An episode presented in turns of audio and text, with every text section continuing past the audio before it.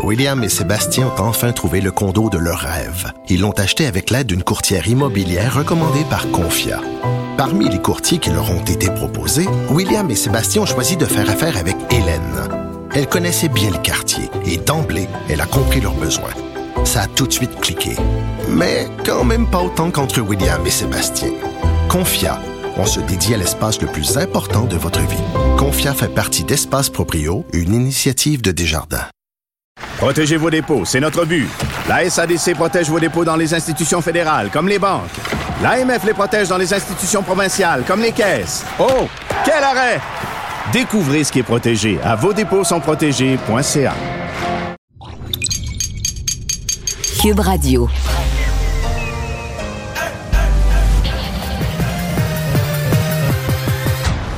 Mario Dumont. Organiser, préparer, informer. Les vrais enjeux, les vraies questions. Mario Dumont. Les affaires publiques n'ont plus de secret pour lui. Cube, Cube Radio. Bonjour tout le monde, bienvenue, bienvenue à Cube Radio, euh, cet euh, après-midi froid. Ça a l'air que c'est la fin là, de, la, de la- des vagues, j'allais dire de la vague de froid, des vagues de froid.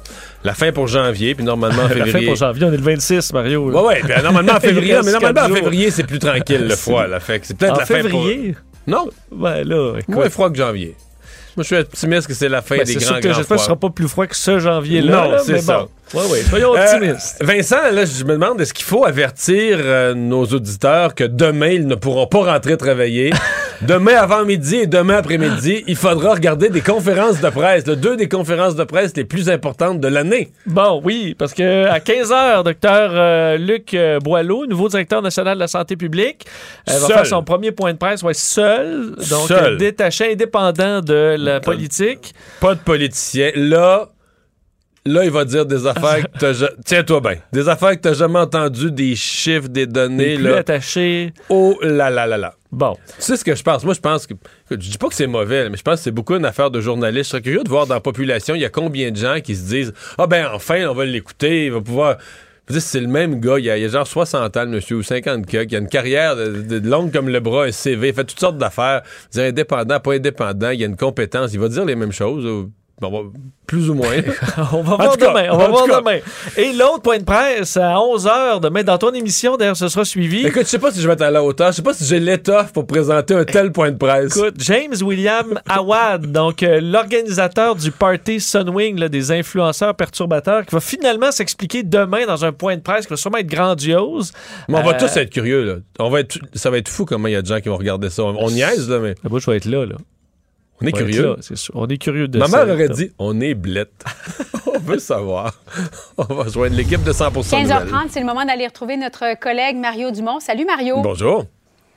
Euh, simplement à avertir nos euh, téléspectateurs qu'on attend un point de presse de Dominique Anglade, la chef du Parti libéral, elle qui termine avec son équipe la, la fin de son caucus. Alors, on, on garde un œil là-dessus. Euh, et dans une heure, Justin Trudeau, le premier ministre du Canada, va tenir un point de presse, lui, concernant l'Ukraine. Euh, que- quelles sont les attentes, Mario? Plus d'argent, des armes, euh, selon toi? Ben, c'est- tu poses la question comme ça. euh, entre l'argent et les armes, c'est là qu'il y a l'espèce de point de bascule. À date, là, le Canada a déjà octroyé un prêt, je pense que c'est 120 millions à l'Ukraine. C'est bien. Sûrement que le gouvernement ukrainien, là, on dit que ça l'a aidé à la stabilité de l'Ukraine. Oui. Mais on, on se comprend que sur le plan de la symbolique, là, c'est pas. On parle d'une guerre. On parle d'être envahi par le pays voisin. La vraie affaire, c'est le militaire. C'est le vrai test pour le Canada. C'est ce qu'on est prêt à aller jusque-là. Prêter de l'argent, là, ouais, OK. Mais est-ce qu'on est prêt? Est-ce le Canada est. Bon, Canada a déjà des soldats en Ukraine qui participent à la formation de l'armée ukrainienne, mais jusqu'où le, Ca- le Canada pourrait être, euh, engagé?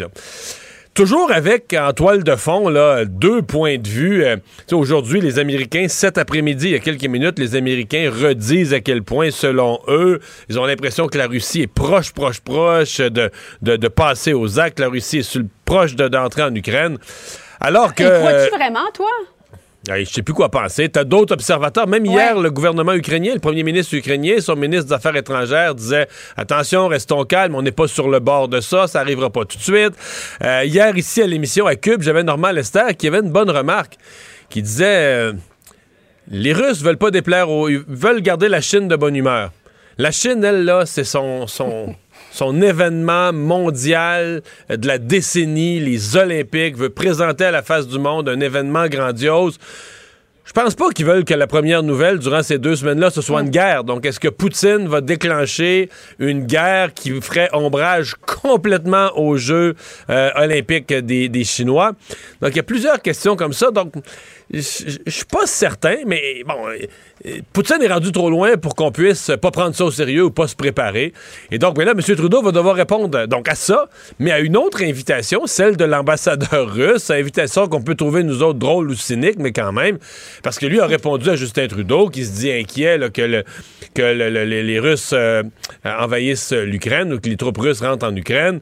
Euh, il dit il devrait téléphoner à M. Poutine pour se faire rassurer que c'est pas ce que la Russie veut, que la Mais se fait-tu de, de façon diplomatique, Mario, alors qu'on sait que le Canada appuie l'Ukraine, que la vice-première ministre, sa mère est ukrainienne? euh, Non, le Canada est campé comme étant un allié de l'Ukraine. Certains trouvent même, justement à cause de Mme Freeland, un peu, un peu trop. Mais non, euh, dans ce cas-ci, euh, je pense pas que ça se ferait. Euh, je pense que c'est plus une, une figure de style là, du. Puis en même temps, c'est, comme on dit, c'est une sorte de propagande parce que lui veut laisser entendre que les Russes veulent pas la guerre, mais pas du tout, du tout. Parce que le sous-entendu, tu chaque pays va toujours dire que c'est l'autre. Donc même si les Russes débarquaient en Ukraine demain, ils vont dire qu'ils sont obligés de le faire, que c'est l'Ukraine qui les a provoqués, c'est l'Ukraine qui a posé tel tel geste, puis qui a forcé. Les soldats russes n'ont pas eu le choix que de rentrer dans le pays. Ils ont été, euh, ni plus ni moins que forcés de le faire. Donc les Russes aussi, à travers cette invitation-là, M. Trudeau, racontent leur version de l'histoire ou ce qu'ils voudraient qu'on croie. Là. Bon, à suivre, ça devrait se passer à 16h30, quoique l'heure du premier ministre Justin Trudeau. Ça pourrait être souvent un petit délai. 16h31. oui, ou un peu plus. Euh, Mario, le taux, euh, taux directeur et la Banque du Canada et la Fed ont décidé de ne pas augmenter euh, leur taux directeur, donc de le, le laisser bas et stable. As-tu été surpris de ça? Un peu. Moi, je m'attendais à ce que l'augmentation se fasse ce matin. Euh, je pense, on dit que Bay Street, je voyais un reportage tout à l'heure, il dit que Bay Street, là, la, la- finance torontoise s'attendait un peu à ça aussi, jusqu'à un certain point. Pas que c'était commis. Euh, là, il semble clair que ça va être la première semaine de mars, donc c'est reporté au premier, euh, la, prochaine fois que la Banque du Canada va prendre la parole, c'est dans, cinq ou six semaines, donc au début mars. Je comprends des deux, de la Fed aux États-Unis et de la Banque du Canada ici, qu'on veut. On veut vraiment. Oui, on veut augmenter les taux d'intérêt. D'ailleurs, le gouverneur, M. McClem, le gouverneur de la Banque du Canada, l'a dit mot à mot. L'attendez-vous, non pas à une, mais à une série, la des hausses du taux d'intérêt. Donc, c'est des taux d'intérêt. C'était très, très clair. Il n'y a pas d'ambiguïté. Il faut lutter contre l'inflation. C'est notre priorité. Puis ça va prendre des hausses des taux d'intérêt. Donc, on. Je pense qu'on veut pouvoir dire euh, au milieu des affaires, au marché boursier et aux simples citoyens qu'on a pris personne par surprise. Là.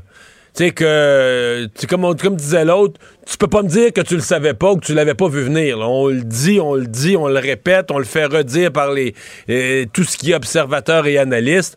Donc là, euh, c'est comme si euh, on pourrait quasiment déjà écrire la manchette là, du premier mercredi de mars. Là, la Banque du Canada augmente son taux directeur à 0,50. Tu sais, C'est tellement Ouais. évident, c'est tellement clair, c'est tellement annoncé. C'est peut-être ça aussi un peu l'intention. Donc, on, ça nous dit en même temps qu'ils sont préoccupés de l'inflation. Bon, ils, mais qui sont pas paniqués par l'inflation. Je pense qu'il faut, euh, faut déduire ça. Donc, il n'y a pas d'urgence. On n'est pas, à- pas un mois près d'agir. On va s'occuper de l'inflation, mais c'est pas une urgence qui requiert qu'on pose un geste dès ce mois-ci. Je pense qu'il y a un petit peu de ça aussi.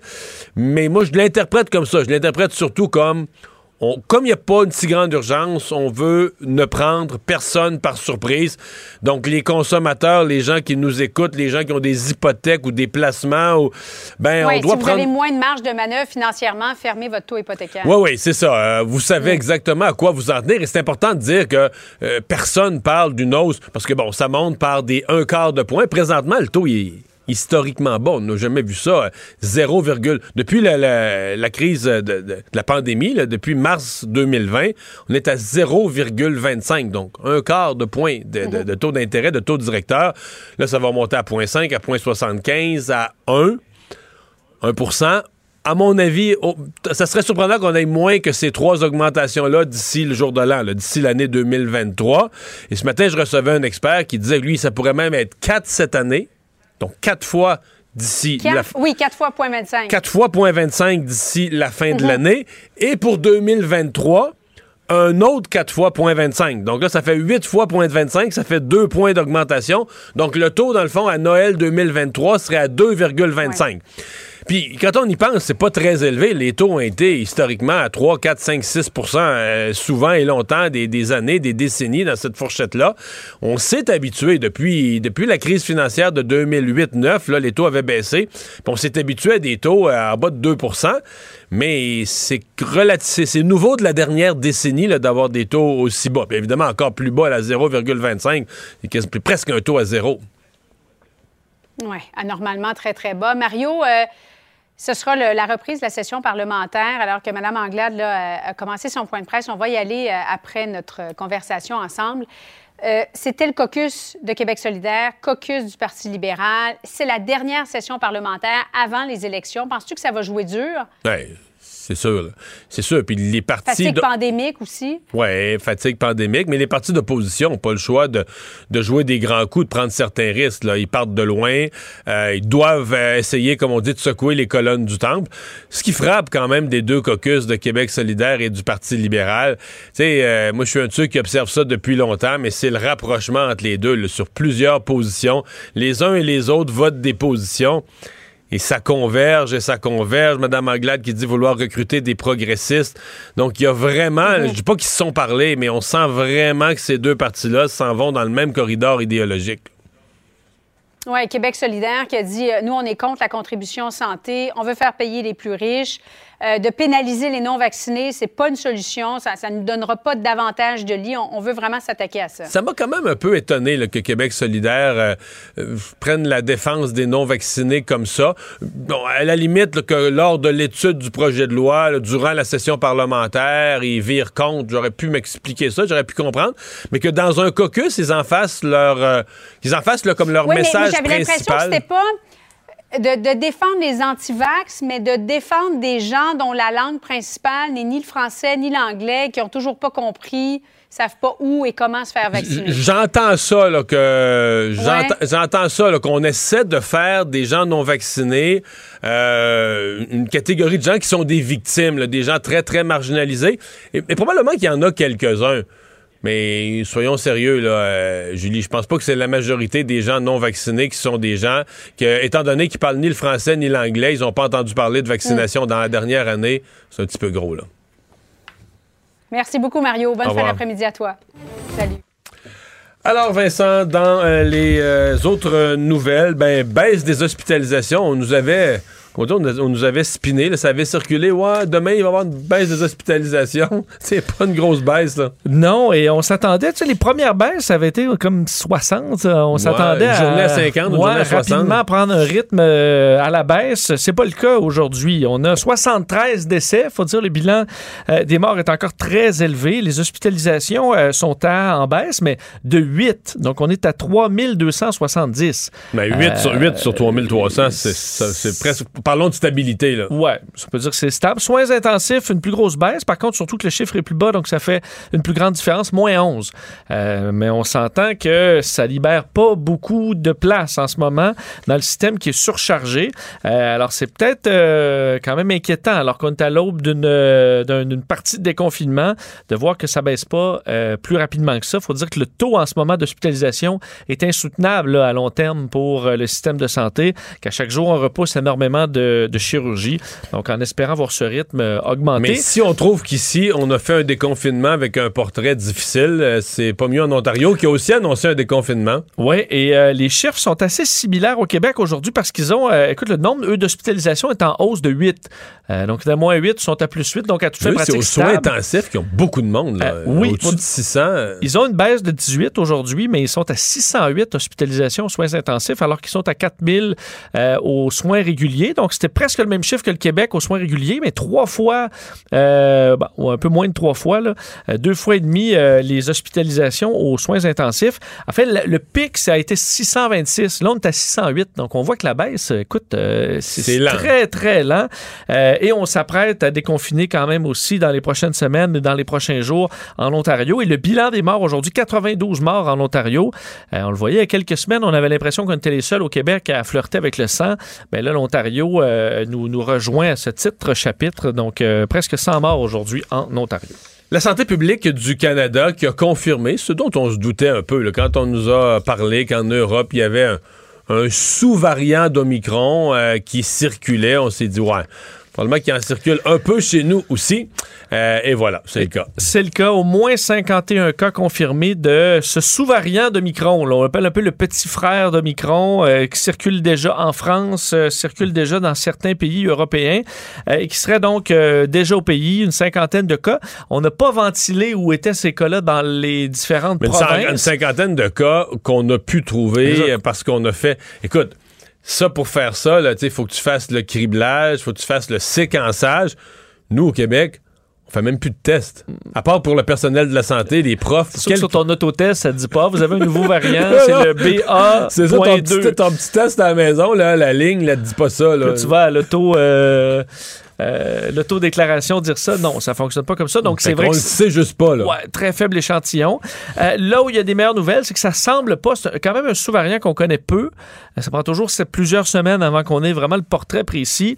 Euh, ce serait pas plus virulent à première vue, peut-être plus contagieux, ce qui est quand même un problème parce que Micron est déjà tellement contagieux. C'est peut-être une possibilité. Il y a une un changement là, au, au spicule du, du virus qui recouvre la membrane extérieure. Alors, bon, on va, en apprendre davantage dans les prochaines semaines. Au Danemark, où euh, c'est là où on le remarque euh, davantage dans le portrait épidémiologique où il aurait pris la majorité des cas. Au Danemark, on voit entre autres des pointes chez les, plus jeunes, des hospitalisations, niveau inquiétant euh, à ce niveau-là, alors qu'on se prépare à un déconfinement aussi à partir du 1er février. Donc, la situation qui va être à suivre sur ce BA.2 sous-variant de Micron. Le directeur général de la STM qui annonce son départ. Ouais, et quand même de façon, euh, je sais pas si on peut dire fracassante, mais avec des propos quand même inquiétants sur euh, l'état de, de la, de la Société de transport de Montréal. Luc Tremblay, donc le directeur général de la société, qui annonce son départ aujourd'hui. Euh, et, bon, lui, il faut dire succède à Philippe Schnob, qui a quitté quand même récemment, là, en septembre Non, il n'a dernier. pas fait longtemps, M. Tremblay. pas fait Euh, il n'est pas longtemps. à bout d'âge non plus. Non, et lui qui, qui, écoute, travaillait à la STM depuis 1994, était, euh, était directeur général euh, et tout ça. Et euh, il, il explique que bon, la question du déficit, il dit la structure de financement actuelle qui date des années 90 est totalement déconnectée des nouveaux besoins pour notre secteur. Les ambitions pour les transports collectifs ne sont tout simplement plus en, en adéquation avec les ressources disponibles. On parle d'une gouvernance qui est dysfonctionnelle alors qu'on annonce un déficit de plus de 40 millions de dollars pour le budget 2022, malgré qu'on ait fait des coupures pour réduire ce, bud- ce, ce déficit-là au maximum. Des problèmes structurels. Il avait d'ailleurs dénoncé dans les derniers mois ces problèmes importants à la STM, avait fait une présentation à la Commission sur les finances et l'administration de la ville. Alors bref, pourquoi il quitte? Est-ce que c'est pour éviter justement d'être lié à ce budget déficitaire puis à, semble-t-il, Ouais. des problèmes majeurs? Là, euh, Peut-être. On va régler plusieurs choses. D'abord, les sociétés de transport sont toujours déficitaires. C'est ça l'histoire des sociétés de transport. Là. Il, y a, c'est- il y a quelques institutions publiques comme ça qui sont toujours dans le trou. Ça, c'en est. C'est toujours dans le trou. Un. Euh, deux, euh, bon, euh, eux sont très affectés par la pandémie. Il y a moins de monde qui viennent travailler au centre-ville, il y a plus de télétravail, la demande est moins grande, il y a moins d'appétit, ça c'est comme tabou là, à cause des changements climatiques, les gens osent pas le dire, mais il y a moins d'appétit si on nomme les vraies choses. Et les gens sont pas sûrs. Là, qu'il- Il y a bien des gens qui se sont achetés une petite auto en disant ouais, moi j'aime mieux être tout seul. là. Avec la COVID qui circule, j'aime mieux être tout seul dans mon habitacle. Oui. Ben, quand à chaque, à chaque pointe là, de la COVID, le métro se vide. Là. Ben Mais presque complètement. Parce que les gens ne tiennent pas tant que ça à voir euh, la respiration de quelqu'un d'autre à trois pieds de la face. Là. Fait que euh, même avec un masque. Donc euh, ça, tu peux pas, tu pourras pas changer ça tant que la, la pandémie va circuler. Donc, tu as des facteurs. Est-ce qu'un jour on aura le courage? Tu sais que dans beaucoup de pays du monde, euh, le transport en commun, mettons une organisation comme la STM, ça va dessiner des routes. Ça va dire, bon, mais il faut desservir les gens de l'Est, les gens de l'Ouest, les gens du Nord, ça prend des lignes. puis on va aller en appel d'offres. Donc, on privatise, non pas la, décision, on dire, tu privatises pas la décision d'offrir du service. Tu vas dire, non, non, il faut offrir, mettons, sur P9, il faut qu'il y ait des autobus sur 5 minutes. Mais tu privatises le service. Donc, différents groupes peuvent faire des appels d'offres, puis tout ça, puis c'est eux qui gèrent la main-d'œuvre, plutôt que d'avoir syndiqué mur à mur, monopole d'État, etc. Euh, c'est comme ça dans beaucoup de pays d'Europe. Ici, ben, on n'a jamais voulu ça. Le transport en commun nous coûte cher, euh, pas un maximum d'efficacité, puis tout ça. Mais ça, je pense pas que personne ne va jamais vouloir euh, toucher à ça ici, là, euh, privatiser le transport en commun. C'est On un aime- panier de crabes. Tu ben oui, hein? on, aime, on aime tellement les grosses sociétés d'État, puis là, c'est syndiqué mur à mur, puis le syndicat peut te menacer d'une grève générale, puis c'est tout ce qu'on aime, là.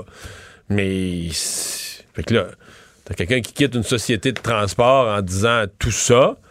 Euh, je serais curieux de voir ce qui arrive.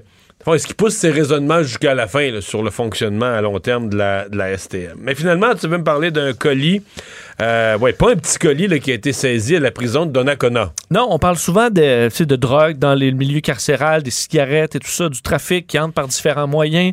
On parle des drones, entre autres. Euh, le personnel carcéral à la prison de Donnacona, près de Québec, est tombé dimanche sur un colis dans lequel on retrouvait, euh, je vais vous faire la liste des choses, là, mais ça valait près de 100 000 évidemment au prix, euh, au prix du marché là, dans le milieu Ben oui. carcéral, qui est beaucoup plus cher. 164 grammes de hashish, 90 grammes de cannabis, 80 grammes de cire de cannabis, 46 grammes de concentré de cannabis, 200 comprimés de stéroïdes, 205 grammes de tabac et deux téléphones cellulaires. Donc tout ça, c'est 100 000 quand même un colis euh, impressionnant. On n'a pas expliqué de quelle façon est entré ce colis-là. On dit plutôt de la... f- Donc on a des outils pour pouvoir les retracer. On sait à quel point euh, c'est pas parfait là, comme système. On disait qu'on a des détecteurs ioniques, des chiens renifleurs de drogue pour la fouille des édifices, des biens personnels des détenus, des Donc, visiteurs. ce colis-là ne s'est pas rendu à son destinataire. Euh, il a été saisi. Il n'y a pas eu d'arrestation encore dans ce dossier, mais ça impressionne par euh, l'audace quand même de faire passer un tel paquet. Mario Dumont et Vincent Dessureau. Un duo aussi populaire que Batman et Robin. Cube, Cube Radio. Vous avez peut-être vu passer hier ce rapport du BAP sur la performance du Québec en matière euh, de gestion de ces matières résiduelles. Un rapport assez négatif, là, parce que c'est comme si dans tous les secteurs, on n'atteint pas les objectifs. On s'était donné des objectifs de, de- de réduction. Euh, on semble pour 2025, mais on semble pas, en tout cas, euh, si on se fie aux derniers chiffres, on semble pas, à moins d'un redressement de dernière minute, sur la voie euh, d'atteindre ces, euh, ces objectifs-là. Euh, on dit qu'on en produit trop de déchets. Lorsqu'on diminue à certains endroits, on le fait pas dans d'autres. On demande aux citoyens de composter, mais dans l'institutionnel, on le fait pas beaucoup. Alors tout ça pour dire que les efforts des uns sont annulés par euh, l'absence d'efforts des autres et que le bilan global s'améliore bien peu. C'est le portrait, c'est assez sombre, je vous, vous le donne en vrac, mais c'est assez sombre comme portrait ce que trace le BAP. Marise Vermette est présidente directrice générale d'Éco-entreprise Québec. C'est l'organisation qui réunit toutes les entreprises euh, qui sont dans la, la- la- la gestion de leur propre euh, production de déchets. Madame Vermette, bonjour. Bonjour, M. Dumont. Est-ce que les entreprises sont coupables? Ben, je veux dire, on, on est tous des, les entreprises sont des citoyens corporatifs, sont des citoyens comme, euh, comme, comme, comme tous, comme nous, les, les citoyens, et on a tous une part de responsabilité dans, euh, dans le, le- la situation de la gestion de nos matières résiduelles euh, au Québec. Vous savez, c'est pas juste au Québec, là. C'est un, c'est une conscience qu'on est en train de, de on- c'est une prise de conscience euh, à l'échelle planétaire. Euh, tout l'enjeu de la circularité des matières, toute la, la, la, la surconsommation, euh, le, le, le fait que de plus en plus, euh, il y, y a des produits qui sont mis en marché et il faut leur trouver euh, une, une façon de leur donner une deuxième vie. Alors, c'est sûr que nous, comme organisation, notre préoccupation, c'est les contenants emballages imprimés. Hein. Vous savez, dans le passé, on a eu des échanges au niveau de, du bac de récupération. Puis euh, suite à l'annonce d'hier, euh, ben ce matin, le ministre Charest a quand même fait une annonce importante euh, avec des, des deux projets de règlement concrets, dont un qui nous interpelle beaucoup chez euh, chez Eco-entreprise Québec, c'est la responsabilisation des entreprises sur les contenants, emballages et imprimés qu'ils mettent sur le marché. là. Alors, Ça s'applique comment? là? Ça, veut, ça veut dire que chaque fabricant de n'importe quel produit à manger ou autre euh, est jusqu'à un certain point responsable de la récupération de son contenant. Ben, ce qui arrive, c'est que là, on parle effectivement des contenants, des emballages, des imprimés. Donc, euh, le gouvernement demande aux entreprises de se regrouper, comme ils l'ont fait euh, il, y a, il y a 17 ans pour euh, financer le bac de récupération. Là, on est rendu à une autre étape. On demande aux entreprises de se regrouper pour gérer le système de recyclage. Alors, euh, passer d'un système qui, qui est un service public à un système géré à l'échelle du Québec par un éco-organisme qui représente les entreprises, euh, qui, qui, qui représente toutes ces entreprises qui génèrent euh, des matières. Et euh, ben pour nous, c'est une excellente nouvelle parce que ça fait des années qu'on revendique le fait que oui, c'est beau payer pour des services, mais on, les entreprises, ce qu'elles souhaitent aussi, c'est être responsables de la mise en marché des matières, mais jusqu'à leur recyclage. Ils n'ont pas juste signé des chèques comme on le fait depuis 17 ans. Parce que vous avez l'impression que c'est ce qu'on vous a demandé jusqu'à maintenant. on donnait l'argent aux municipalités, on donnait l'argent à d'autres pour s'occuper de tout ça. Puis vous, vous signez. Les entreprises, on vous demandait de signer un chèque. Ben, vous savez, c'est c'est 200 millions, euh, 200, plus de 200 millions de dollars par année qu'on verse. euh, et euh, finalement, ben, c'est les municipalités qui, qui gèrent le système. Là, les municipalités vont demeurer des partenaires, mais au niveau du système de collecte, le, le, le service aux citoyens de première ligne.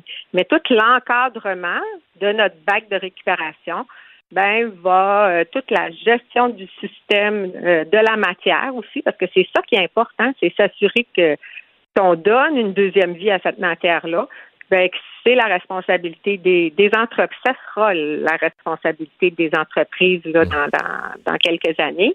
Et euh, elles, les entreprises, via notre organisation, auront une réduction de compte à faire au gouvernement, mais aussi aux citoyens du Québec. Ouais. Parce que, que- ouais, parce que les, les citoyens ont l'impression, euh, tu sais, un rapport comme hier, c'est un peu décourageant. Les gens ont l'impression, voyons, là, le compost, là, on faisait pas ça avant, maintenant on fait ça. Les gens ont l'impression qu'au fil, mettons, de la dernière décennie, il s'est rajouté plein d'efforts, qu'ils les ont faits. En tout cas, pour la majorité, ils les ont faits. Ils ont respecté ce qu'on leur demandait, euh, du mieux qu'ils peuvent. Et que euh, c'est comme si ça donne jamais de résultats, c'est jamais assez, c'est c'est jamais bon, les résultats sont encore pires.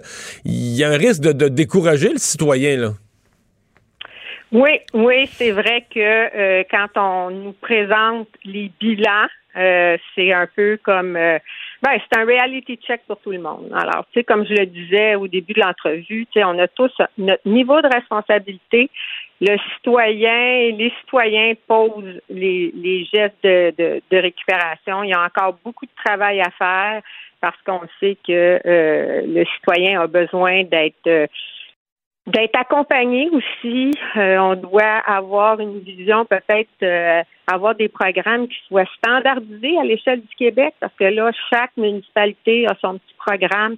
Donc, c'est pour ça qu'il faut avoir une approche plus globale, puis gérer nos matières résiduelles aussi avec une approche euh, de, de, de, de, d'avoir un retour sur notre investissement. C'est, c'est des matières qui ont une belle valeur. C'est l'industrie de l'avenir. ouais, mais on n'a jamais réussi à leur donner la valeur. là. Le carton, on recycle ça, ça fait 30-40 ans. On, on se fait encore dire, ah, les municipalités disent, on est pogné avec des paquets de carton, des tapons de carton, ça vaut rien. Il n'y a, pas, euh, il y a pas une incompétence au fil des années là-dedans de ne pas avoir réussi à valoriser davantage. Euh, c'est des matières, c'est des matières premières, mais on dirait qu'on n'a pas...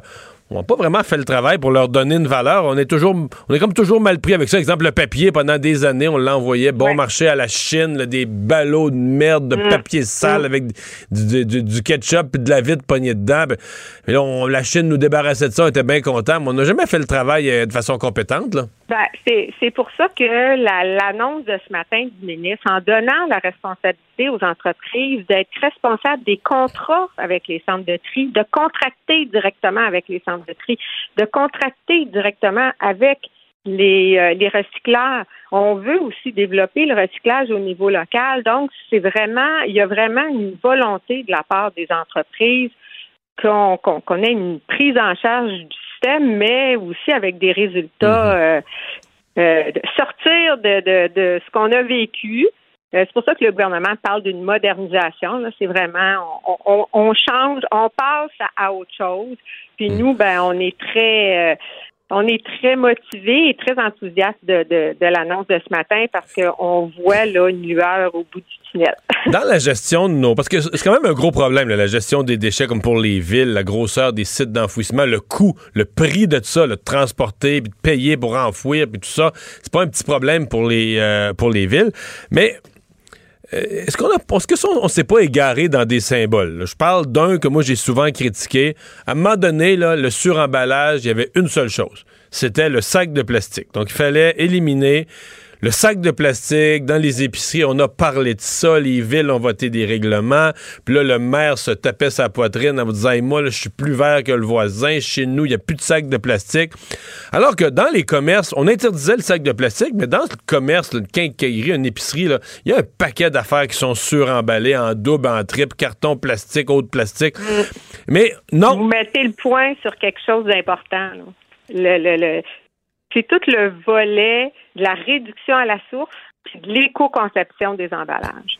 Et ça, ça fait partie des préoccupations gouvernementales et c'est même en Mais ça, on parlait pas de ça. Là. On parlait pas de ça parce que comme on enlevait le petit sac de plastique à la sortie, le problème, des, le problème du suremballage était réglé. On a fait, on a fait accroire des choses aux gens et peut-être on s'en est, peut-être qu'il y a des élus municipaux qui se sont fait accroire des choses à eux-mêmes en se donnant bonne conscience d'être vert et tout ça. Mais Les sacs de plastique, ça représente euh, une petite quantité de- des matières qui sont mises en marché. Puis vous avez raison, tous les autres emballages, faut, faut, faut adresser cette problématique-là. Nous, on le fait depuis dix ans, l'éco-conception des emballages. On, on accompagne les entreprises à faire les bons choix d'emballage. Et on le faisait sur une base volontaire. Et là, le gouvernement vient l'imposer via sa réglementation. Nous, on est prêts, on le fait. On travaille avec d'autres juridictions, on regarde les meilleures pratiques à l'échelle internationale. Je pense que c'est une, excellente décision que le gouvernement du Québec a, prise de responsabiliser davantage les entreprises, pas juste au niveau du recyclage, mais aussi en amont au niveau de, l'éco-conception.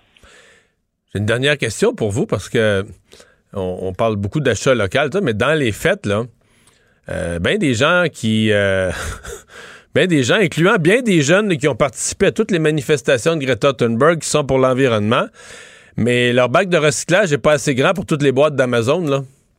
Euh, Les, les, les, les, les bottines, c'est pas toujours les babines, hein? ça Non, mais euh, tu sais, euh, on commande en ligne des tonnes et des tonnes de produits qui génèrent et ça, le, le- le carton. Bon, c'est du carton, techniquement, c'est supposé, mais le carton et les produits et les matières et le, le foam et tout ce que vous voulez, euh, des, des livraisons en ligne, c'est Hmm. spectaculaire, là.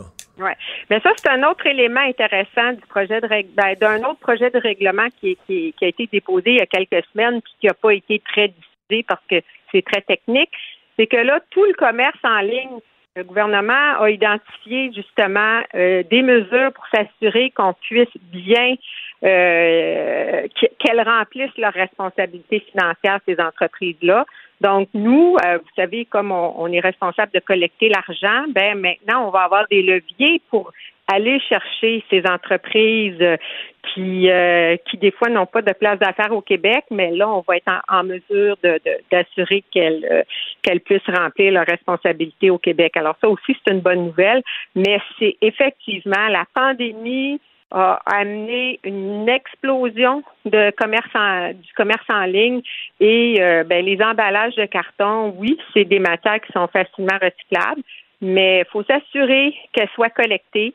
Puis il faut lancer le bon message à nos jeunes que de, de les mettre dans le bac de récupération parce que c'est c'est c'est ce qu'il faut faire là. Ouais. On est euh, il faut arrêter de jeter aussi. Puis je, la société d'État va va se voir euh, attribuer un mandat important au niveau de la réduction à la source.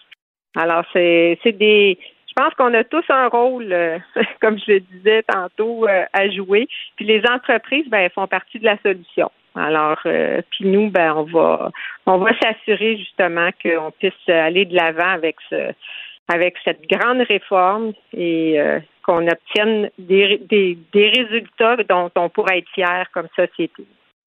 Madame Vermette, merci. Au revoir.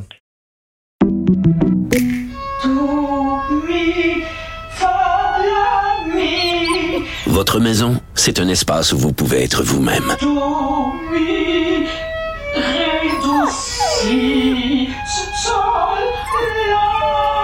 Elle mérite d'être bien protégée et vous méritez d'être bien accompagnée. Trouvez la protection la mieux adaptée à votre maison avec Desjardins Assurance et obtenez une soumission en quelques clics sur desjardins.com.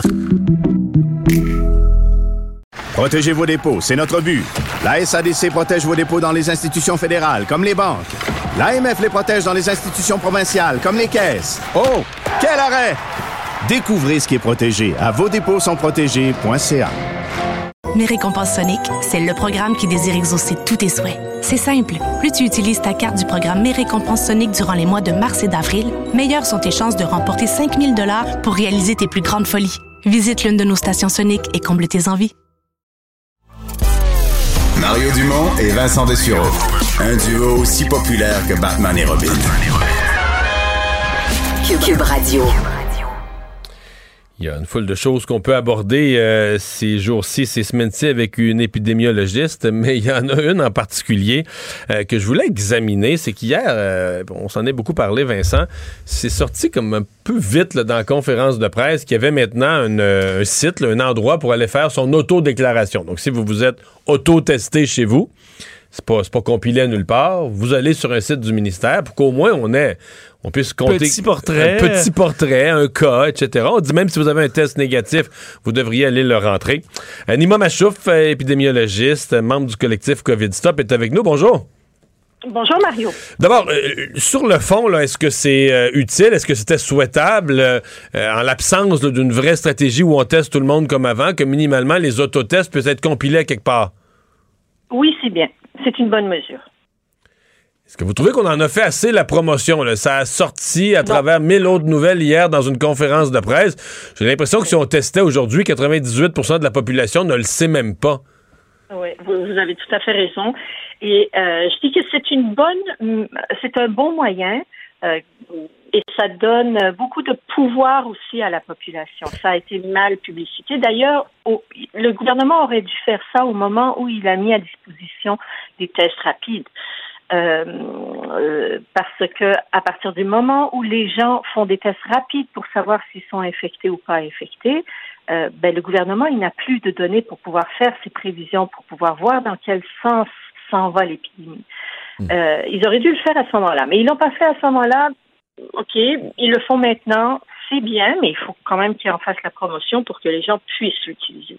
Parce que moi, je l'ai utilisé. C'est bon parce Ouais. que ça donne un certain nombre d'informations. On sait Ouais. que c'est pas parfait, mais c'est mieux que de ne rien avoir parce que pour l'instant, le gouvernement, à part les PCR qui sont faits dans les centres de santé, il n'a aucune information sur ce qui se passe. Donc, c'est c'est mieux d'avoir même euh, ne serait-ce qu'une information parcellaire. Hmm. Parce que le site est assez bien fait. Moi, je l'ai fait hier. C'était mon cas. là. Moi, j'étais testé positif durant le temps des fêtes. Il n'y avait plus moyen d'aller passer un test PCR. Et c'est, j'ai trouvé ça vraiment efficace. Ça a été très rapide. Peut-être une minute, une minute et demie, c'était fait. Mais j'ai vraiment le sentiment qu'il y a toute une campagne de publicité, d'information, d'encouragement à la population à aller s'inscrire. Le- les tests PCR, le, fait qu'on n'a plus aujourd'hui un portrait global, quand le gouvernement du Québec a fait ça, bon, on disait qu'on manquait de, manquait de réactifs, on manquait carrément de matériel pour faire les tests PCR, où on était un peu limite. Euh, mais je regardais, mettons, depuis quelques jours, je regarde ça en France, ils sont à plus de 400 000 cas par jour. C'est complètement sauté comme nombre de cas, mais ils les comptent quand même. Puis les États-Unis ont eu des journées à un million de cas, puis ils les testent, puis ils les comptent quand même. Est-ce que le Québec, puis il y a une couple d'autres provinces qui font ça, mais est-ce que le Québec est en manquement ou est-ce que est-ce qu'on est en avance sur les autres ou on est juste incompétent de ne plus tester tout le monde puis d'avoir un vrai chiffre pour suivre le nombre de cas? Je ne sais pas par rapport aux autres euh, si on est pire ou on est on est dans la moyenne, mais de toute façon, ça marchait pas au Québec. À partir du moment où il faut faire quatre heures de fil Ouais, pour non, aller se faire tester, ça veut dire que ça marche pas. Et donc, Il y a beaucoup de gens, il y a beaucoup de gens qui retournaient chez eux là, euh, quand il au froid, au froid quand les gens voyaient une grande Ben oui. file dehors, euh, les gens Ben se oui. gelaient pas là. Ben oui. Alors, euh, quand on n'est pas capable de fournir avec les tests PCR, ben les tests rapides sont une une bonne solution. Hum, Une bonne solution pourquoi une bonne solution pour briser cette fameuse chaîne de transmission. Parce que quand on, a, on fait un test rapide, si on est positif, ça veut dire qu'on est infecté et on est surtout dans la période où on transmet beaucoup. On a beaucoup de virus dans notre nez ou notre gorge et donc on en a pour en transmettre. Et si, euh, si on se met à l'écart à ce moment-là, ben, on évite de, de répandre nos virus euh, et de les donner aux autres. Si on est négatif, soit c'est parce qu'on n'est pas infecté, par la COVID, soit parce qu'on est infecté, mais on n'a pas assez de virus pour pouvoir transmettre aux autres. Donc, euh, juste avec le test rapide, on donne beaucoup d'autonomie et de pouvoir aux gens. Ça leur permet de mieux gérer leurs risques.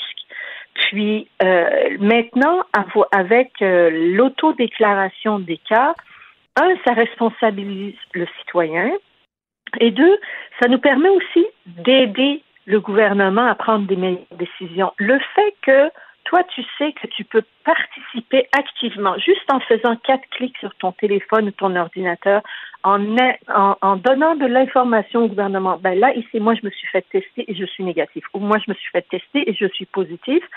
Euh, ça donne déjà une information qui peut aider le gouvernement. Elle n'est pas complète, on le sait, ils le savent. Mais au moins, c'est le minimum qu'on peut faire. Alors, ça donne un sentiment de pouvoir aussi euh, aux gens. On est en train de faire quelque chose pour essayer de régler le problème. Ah, donc, sur tous les plans, c'est positif. Hmm. Dans les... Et on est déjà, et Mario, on est déjà habitué à en faire là. On fait des tests de ah, ben grossesse à la maison, on mesure la tension artérielle maintenant à la maison, des choses que avant c'était juste le système médical qui faisait. On mesure la glycémie maintenant à la maison. On est beaucoup plus autonome qu'avant et euh, probablement parce que la technologie nous le permet plus, donc on peut donner de l'autonomie aux gens. Ça, ça enlève de la pression sur le système de santé aussi, et, et euh, c'est ça. Ça nous fait participer aussi au, à l'effort de guerre. Je veux vous entendre plus largement sur la, la situation sanitaire actuelle, euh, l'espèce de d'étau qui se resserre sur le gouvernement entre la colère, l'impatience des gens qui voudraient que toute la vie reprenne. En même temps, ça s'améliore pas dans les hôpitaux. Ça s'améliore certainement pas au rythme où le gouvernement l'espérait. Ça baisse de quelques cas par jour à peine. Puis c'est un peu plate, mais c'est d'abord les décès. C'est une grande partie des sorties d'hôpitaux qui font qu'on a un petit peu moins euh, que la veille à l'hôpital, parce qu'il y a eu des décès. Euh, qu'est-ce que est-ce qu'on fait la bonne chose à l'heure actuelle? Est-ce qu'on est euh, trop imprudent? Ou est-ce qu'on au contraire est-ce qu'on vous pensez vous êtes optimiste? Vous pensez que ça va partir C'est une question de jour, puis ça va partir en, s'améliorant la, situation dans les hôpitaux? Euh, ça va pas du tout s'améliorer bientôt, surtout parce que maintenant que les écoles sont ouvertes où tout le monde est en présence, euh, les, cas vont, vont juste augmenter. Surtout parce qu'on a ouvert les écoles sans, sans se préoccuper de la question. Ben, ils ont mis des capteurs de CO2, mais euh, on n'offre pas de solution pour, OK, une fois que le, le, capteur de CO2, il montre qu'on est rendu à 2000 dans la classe, on fait quoi? Les profs sont ben, pas ce, que, ce que, ouais, ce que répondent, c'est quand, quand une école, quand une classe, pardon, va être... Euh, va être à problème d'une façon soutenue, elle aura un appareil. C'est semble-t-il que c'est ça la politique. Bon, euh, à, quelle, à quelle vitesse on verra là? C'est ça, c'est pas bon.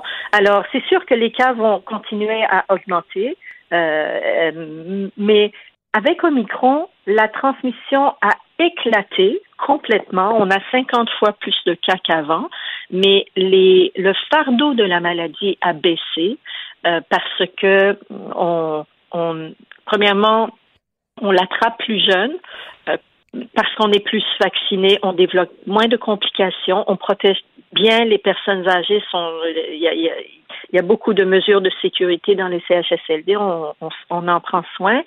Euh, et le, la proportion de personnes qui décèdent de la COVID a grandement diminué. On décède 150 fois moins que pendant notre première vague. Cependant, c'est quand même beaucoup de décès. Étant donné le nombre de personnes qui s'infectent, étant donné qu'il est extrêmement grand.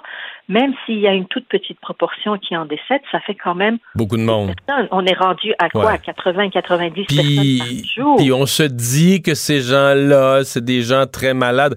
Mais pour la chronique que j'ai écrite dans le journal ce matin, j'ai fait la recherche hier là, sur le mois de janvier. Puis essentiellement, en tout cas, dans la dernière semaine, les trois quarts des gens qui sont décédés, c'est des personnes qui étaient soit dans une résidence pour personnes âgées autonomes ou carrément dans leur maison.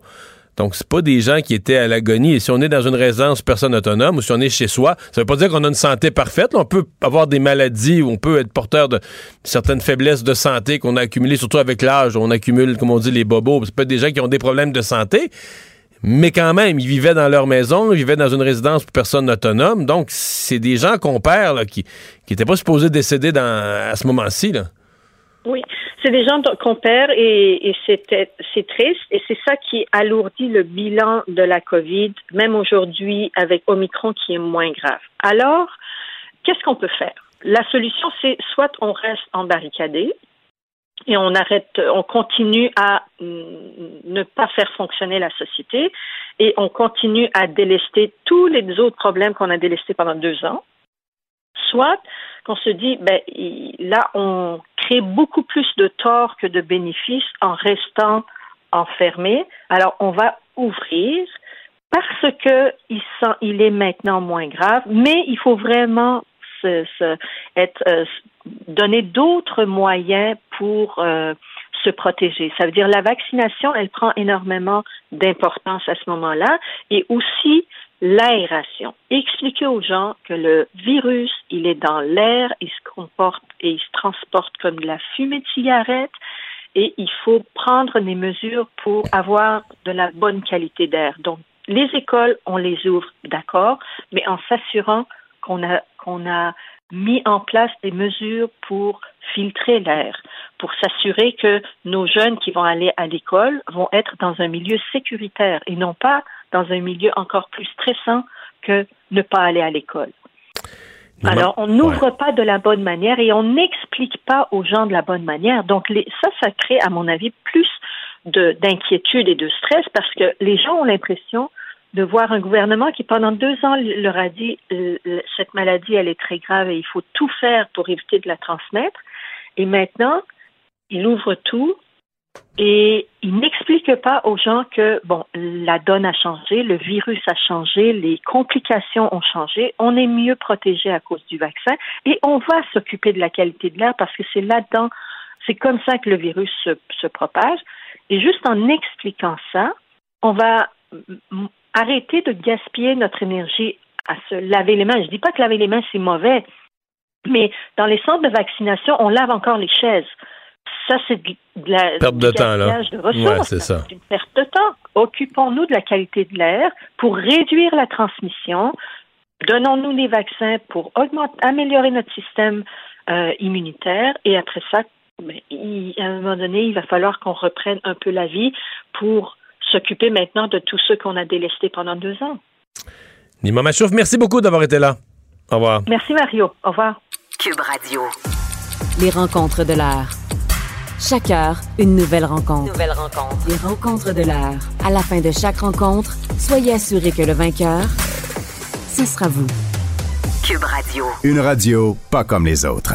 Chronique juridique avec Nada Boumefta, notre avocate. Bonjour Nada. Bonjour. Alors, euh, une ancienne élue de Montréal qui lance un appel à l'action pour ce qui est de la violence en ville.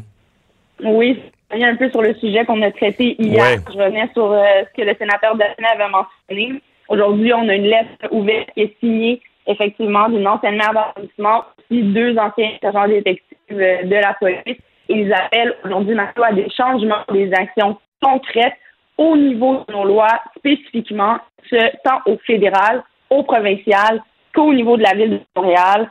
On voit des propositions en appelant donc à cette action-là de cesser, entre autres, là, de penser que ce soit via des comités, des réflexions ou des échanges qu'on va nécessairement trouver de la solution. Il faut maintenant euh, vraiment rentrer sur le terrain et euh, je peux en venir, si tu veux, si tu me permets, oui. suite aux propositions qu'ils ont faites. Entre autres, euh, dans la presse, on, dans la presse, pardon, sur Radio Canada, on décortique le tout. En fait, en sachant qu'ils veulent suggérer, entre autres, à Ottawa la révision des articles 467.1 à 467.14 du Code criminel euh, pour adapter, en fait, tous les, les articles qui seraient en lien avec le gangstérisme. Actuellement, euh, comment c'est fait, c'est que ça peut être assez difficile de prouver que quelqu'un fait partie d'un groupe criminalisé. La, définition de gangstérisme, gangstérisme pardon, est aussi définie par la jurisprudence et euh, la loi, mais on demande certaines modifications pour probablement pour permettre à des gens euh, d'être accusés en fait de certains types d'accusations, dont euh, les violences et les gens qui sont liés à ce type de groupe criminalisé-là. On demande aussi la révision de la loi C-75 au niveau de l'application de peine minimale et tout ça en même temps, et ça je voulais absolument en parler, là, une révision aussi au niveau des remises en liberté et de comment on traite ce type de dossier-là euh, d'armes à feu, par exemple, qui peuvent passer devant les tribunaux. Et on, au niveau du Québec, on veut valoriser évidemment le travail des policiers, la reconnaissance du rôle des policiers. On revient encore souvent sur ce pont-là qu'on essaie de bâtir et construire, mais dans cette lettre-là, on revient au niveau du terrain et à Montréal, selon eux, il serait important de valoriser les initiatives d'immersion et de rapprochement, d'éduquer nos jeunes et aussi d'offrir un service d'accompagnement pour les parents, puisque maintenant on vise, et on le voit en tant au niveau des victimes qu'aux jeunes, aux jeunes qui peuvent avoir accès à ces armes-là. On parle pas là, de gens très organisés non plus, qui ont des équipes euh, depuis des années, qui ont euh, dans la vingtaine, trentaine, on parle de jeunes adolescents, certains hmm. pour euh, dans certains cas qui sont mineurs. Euh, Nada, on parlait euh, cette semaine de santé mentale au Québec. Ça fait partie des grands, euh, bon, des, des, grands problèmes auxquels il faut s'attaquer, où il y a beaucoup de demandes. C'est le cas aussi en Ontario. Tu parles d'une équipe mobile dans des cas de santé mentale à Toronto. Oui, on parle encore une fois et on encourage ça d'avoir des équipes mixtes ou des équipes que de citoyens, en fait, de civils, pas des gens qui sont armés, mais qui ont les capacités et les outils pour aider des gens qui seraient en situation de crise de santé mentale ou qui auraient besoin de soutien. Et ce que Toronto a fait et lance officiellement aujourd'hui, c'est sa ligne téléphonique à tort. Donc, ça va être le 211 qui sera pas le 911, mais qui sera un premier filtrage pour voir si, euh, d'abord, les gens de quoi ont-ils besoin et envoyer les bons intervenants sur place. Malheureusement, on le sait, on l'a connu au Canada, des interventions au niveau de la santé mentale qui ont peut-être trop, qui ont viré, qui ont dégénéré. Euh, avec euh, des coups, des questions de violence ou brutalité policière parce que justement, on ne sait pas comment gérer ce type de situation-là. Parfois, juste avoir une, personne en uniforme avec une arme peut être chose de plus pour ces gens-là. Évidemment, quand on parle de gens en psychose ou des gens qui sont vraiment euh, à des crises où même eux-mêmes ne peuvent se contrôler, bien évidemment, les autorités vont quand même être présentes et pouvoir venir aider ou baquer ces équipes-là. Et c'est aussi en lien avec le premier sujet, une offre et une suggestion qu'on propose de créer une ligne à part pour aider, entre autres, les parents, mais les gens aussi, les jeunes qui pensent euh, tomber dans cette criminalité-là, d'appeler. Donc, ce type d'escouade-là mixte, ou à tout le moins, on vient ajouter, à mon avis, et c'est pas d'enlever les policiers de la rue, mais plutôt ajouter des services dans nos rues, euh, serait une bonne idée. Et à Toronto, ben, on emboîte le poste et on le fait spécifiquement en matière de santé mentale, mais clairement, ça va, euh, j'espère, aider et alléger le tout. Malheureusement, on le voit trop souvent, des dossiers criminels qui en ressurgissent, des accusations centrales qui peuvent euh, avoir lieu, ou des gens qui rentrent dans un système juridique alors que c'est une question de santé mentale aussi. Peut-être que ça va permettre de réduire ça et surtout de guider ces gens-là. Et encore une fois, c'est toujours et souvent une question de ressources et d'accessibilité à ces euh, ressources-là, mais c'est encouragé. Finalement, le ministre Jolin Barrette avait dit que son, ses projets de tribunaux spécialisés euh, pour les cas de, de, de violence sexuelle ou conjugale, que ça commencerait par certains projets pilotes, mais là, il a donné les détails du, des régions qui allaient être euh, visées. Donc, d'abord, revenir sur l'essence de ce projet de loi qui a été adopté par notre Parlement, notre gouvernement. En fait, essentiellement, ce que ce projet-là veut venir apporter, c'est de, mieux encadrer les victimes qui passent par le système judiciaire criminel, de mieux les encadrer avant dans le processus judiciaire, pendant le processus judiciaire, après le processus judiciaire. Et le but de cette loi-là, leur offrir le plus d'outils possible pour pouvoir naviguer à travers tout ça, mais aussi bien comprendre euh, qu'en est-il des tenants et aboutissants. Il est important aussi de souligner que les droits fondamentaux protégés par la charte ne sont pas modifiés par cette loi-là, évidemment, demeurent euh, par exemple, la présomption d'innocence, le droit à une défense plaignantière, tout cela demeure, mais on cherche à encadrer et les premiers dossiers qui seront touchés Ce sera entre autres à Québec. Donc quand même un très gros district à Québec, comparable à Montréal, je vous dirais en termes de volume. Il y a Beauharnois, Bedford, Drummond et Saint-Maurice qui seront touchés. Montréal, pour le moment, ne fait pas partie des projets pilotes à venir, mais pour euh, aussi tenir compte de tout ça, les questions de volume d'entrée et de sortie, on a choisi d'y aller avec la Ville de Québec en premier. On verra ce que ça va donner. Mais après ça, je pense qu'il y a aussi toute une mentalité de façon d'appliquer ça. Puis je vous cacherai pas pour en avoir fait tout récemment des, des dossiers d'agression sexuelle où j'ai des plaignants des plaignantes devant moi dans la boîte comme avocate de la défense aussi, je pense que c'est important qu'on ait des bonnes formations, qu'on puisse bien faire notre travail. Et l'idée, c'est de s'assurer que tous les officiers de justice qui font partie de ce système-là puissent à la fin accomplir le, travail nécessaire, mais aussi permettre à ces gens-là de comprendre et de se sentir comme des êtres humains, et que ce soit de la, part des plaignants ou de la part de l'accusé, euh, qu'on puisse passer à travers ça euh, dans un processus judiciaire qui sera moins, j'espère, euh, fermé et sera moins de côté euh, les plaignants de ces histoires-là, mais je pense que c'est important de d'ouvrir les yeux, mais de garder en tête aussi que c'est un système qui est déjà en place. Et en ce moment, on procède devant les tribunaux et on voit que le DPCP, par exemple, ou la Cour ou les juges euh, portent une attention particulière, plus particulière à comment les plaignants ou les plaignantes se sentent dans la boîte, comment on va procéder pour être sûr que ce soit bien clair de toutes les parties euh, et que le système de justice, on l'espère, ait son bon fonctionnement, suivant nos critères, puisse avoir les résultats euh, escomptés euh, en fonction toujours évidemment de la preuve qui est présentée. Si elle est présentée hors de tout doute raisonnable, à ce moment-là, des, des utilisations des déclarations de les sentences qui vont avec, mais tout l'encadrement avant ça, on va voir qu'est-ce que ça va donner. Et je pense que Montréal va être rivé sur Québec pour voir comment les choses vont se dérouler. Nada, merci, à demain. Au revoir. Bonjour, je peux prendre votre commande? Oui, je vous prendrai le sandwich, le délice du Sud. Par contre, j'enlèverai le poulet, l'ananas, les oignons puis le fromage feta. Votre auto, c'est un espace où vous pouvez être vous-même. Euh, donc vous voulez juste le, le pain et la sauce? Oui, monsieur. Elle mérite d'être bien protégée. Et vous méritez d'être bien accompagné. Trouvez la protection la mieux adaptée à votre auto avec Desjardins Assurance et obtenez une soumission en quelques clics sur desjardins.com.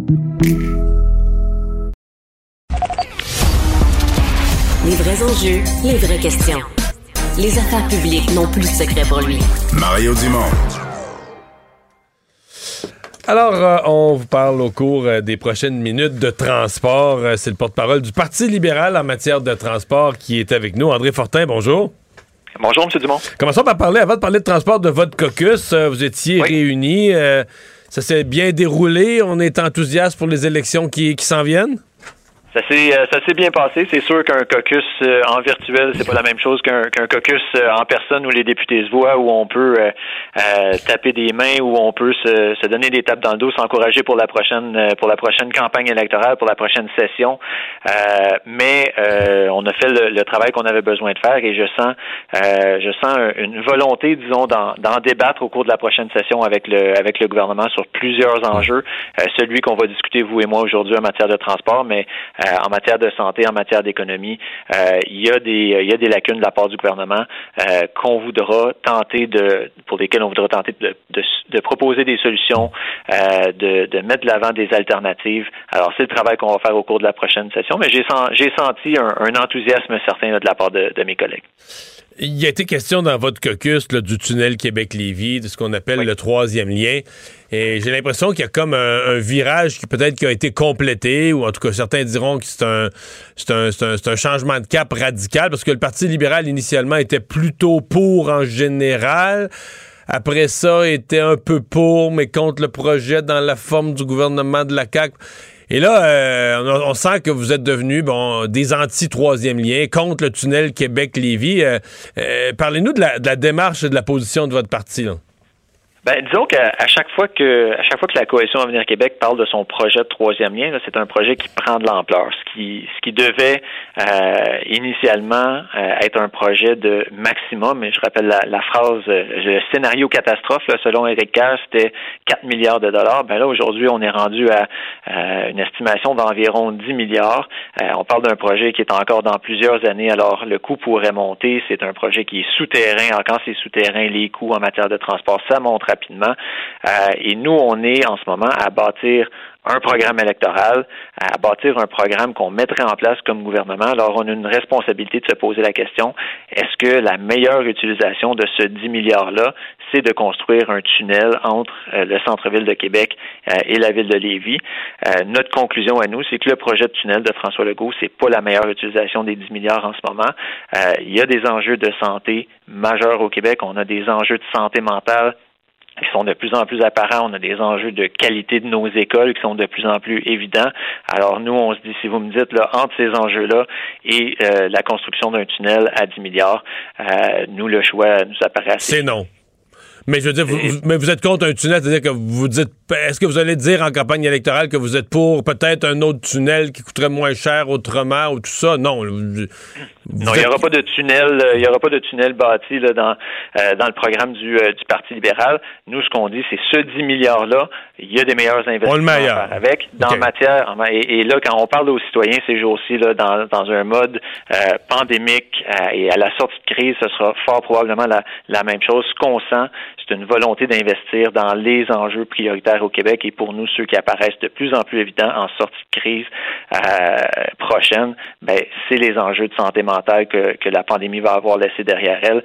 C'est les enjeux en matière d'éducation, là où on voit vraiment des lacunes gouvernementales en ce moment, euh, et c'est là qu'on voudra mettre ces 10 milliards-là. Ouais.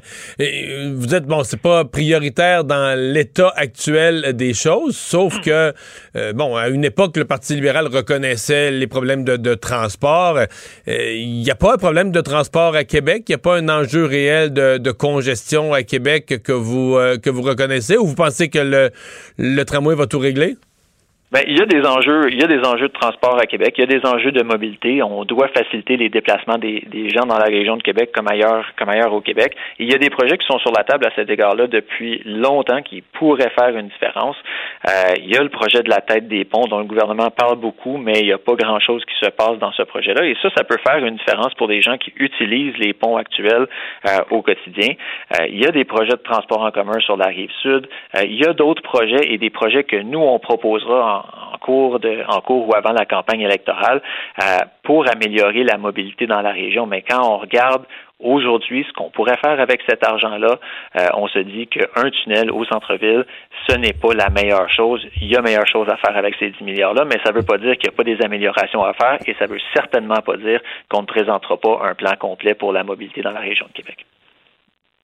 Est-ce que vous rejoignez, parce que j'entends déjà Catherine Dorion dire bon, mais que le Parti libéral c'est des suiveux, puis que euh, bon, vous rejoignez la position de Québec solidaire, parce que eux, ça a été leur combat euh, de la dernière année, etc. Vous n'avez pas l'impression d'arriver euh, d'arriver deuxième là-dessus, alors qu'il y a déjà un joueur qui est bien, bien, bien campé à Québec comme étant l'opposant au troisième lien, que vous devenez l'autre opposant ou une copie de l'autre. C'est ce dont. Euh, en tout cas, ah, je suis sûr que Québec que solidaire vont dire ça, eux, là. Ben, et, le Parti québécois pourrait probablement dire que Québec solidaire les a suivis, mais à ce niveau-là, nous, on a donné la chance aux coureurs. Au cours des derniers mois, on a demandé à plusieurs reprises à François Bonnardel, à François Legault, de nous donner des, d'avancer des données qui permettraient de justifier cet investissement-là. On est rendu dans leur plan en ce moment à construire le plus gros tunnelier au monde.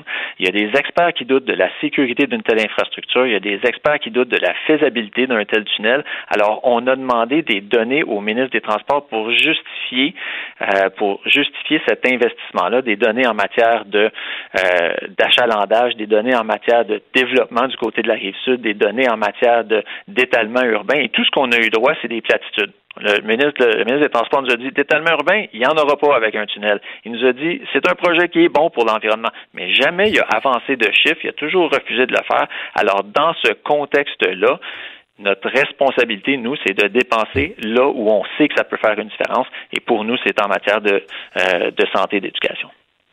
Il y a un de vos anciens euh, députés candidats qui ne sera pas de bonne humeur, là? Le maire de euh, Lévis, le maire de Lévis qui j'ai reçu justement sur l'étalement urbain sur toutes ces questions-là. Il était pas tendre envers les gens qui tiennent votre discours là. Vous avez vous avez perdu un ami? Ben, je comprends, mais il y a des gens de chaque côté de, de chaque enjeu. Euh, le, le, maire sortant de Québec, lui, euh, le maire Labaume, avait écrit une lettre euh, de 14 pages, je crois, au ministre, au ministre des Transports, demandant des questions justement sur l'étalement urbain, justement sur d'où d'où proviennent les gens qui qui font le déplacement entre Lévis et Québec ou Québec et Lévis à tous les jours, parce que selon les données, selon les données origine-destination, ce sont surtout des gens de l'Est, des gens de, de l'Ouest, pardon, qui utilisent euh, les ponts en ce moment et qui font ce déplacement-là au quotidien entre Québec et, Lévis. Alors, euh, c'est sûr qu'il va y avoir des gens qui vont être d'accord avec nous, puis il y aura des gens qui ne seront pas d'accord avec nous. Ça, ça fait partie des décisions politiques. Est-ce que vous pensez que ça va être un enjeu central de la prochaine élection? je pose ma question doublement. Là. Dans le Grand Québec, Québec rive sud de Québec, et dans le Québec au complet. Mais je pense que ça va être un enjeu central dans le sens où, dans le Québec au complet, comme dans la, la, région de la capitale nationale, il va y avoir des gens, il va y avoir beaucoup de gens qui vont faire le constat qu'il faut investir davantage en matière de santé, d'éducation, qui aujourd'hui réalisent ce qui se passe, qui réalisent les manquements de, nos systèmes, qui réalisent que ça n'a pas de sens de ne pas avoir des bons systèmes de ventilation, d'aération dans nos écoles, qui réalisent que ça n'a pas de sens de ne pas pouvoir offrir des services de santé mentale à sa population quand il y a des crises comme celle-là qui, euh, qui arrivent et qu'il y a de plus en plus de gens qui en ont besoin. Moi, je pense que partout à la grandeur du Québec, mais c'est vrai dans, dans le Grand Québec aussi, il y a des gens qui vont arriver à ce constat-là qu'il faut regarder nos priorités et qu'il faut faire le choix de la santé et de l'éducation. André Fortin, merci beaucoup. C'est un plaisir. le porte-parole du Parti libéral en matière de transport. Isabelle est en train de vider sa maison qu'elle a vendue grâce à l'accompagnement de l'équipe de Duproprio. Elle quitte avec la fierté d'avoir vendu son espace elle-même.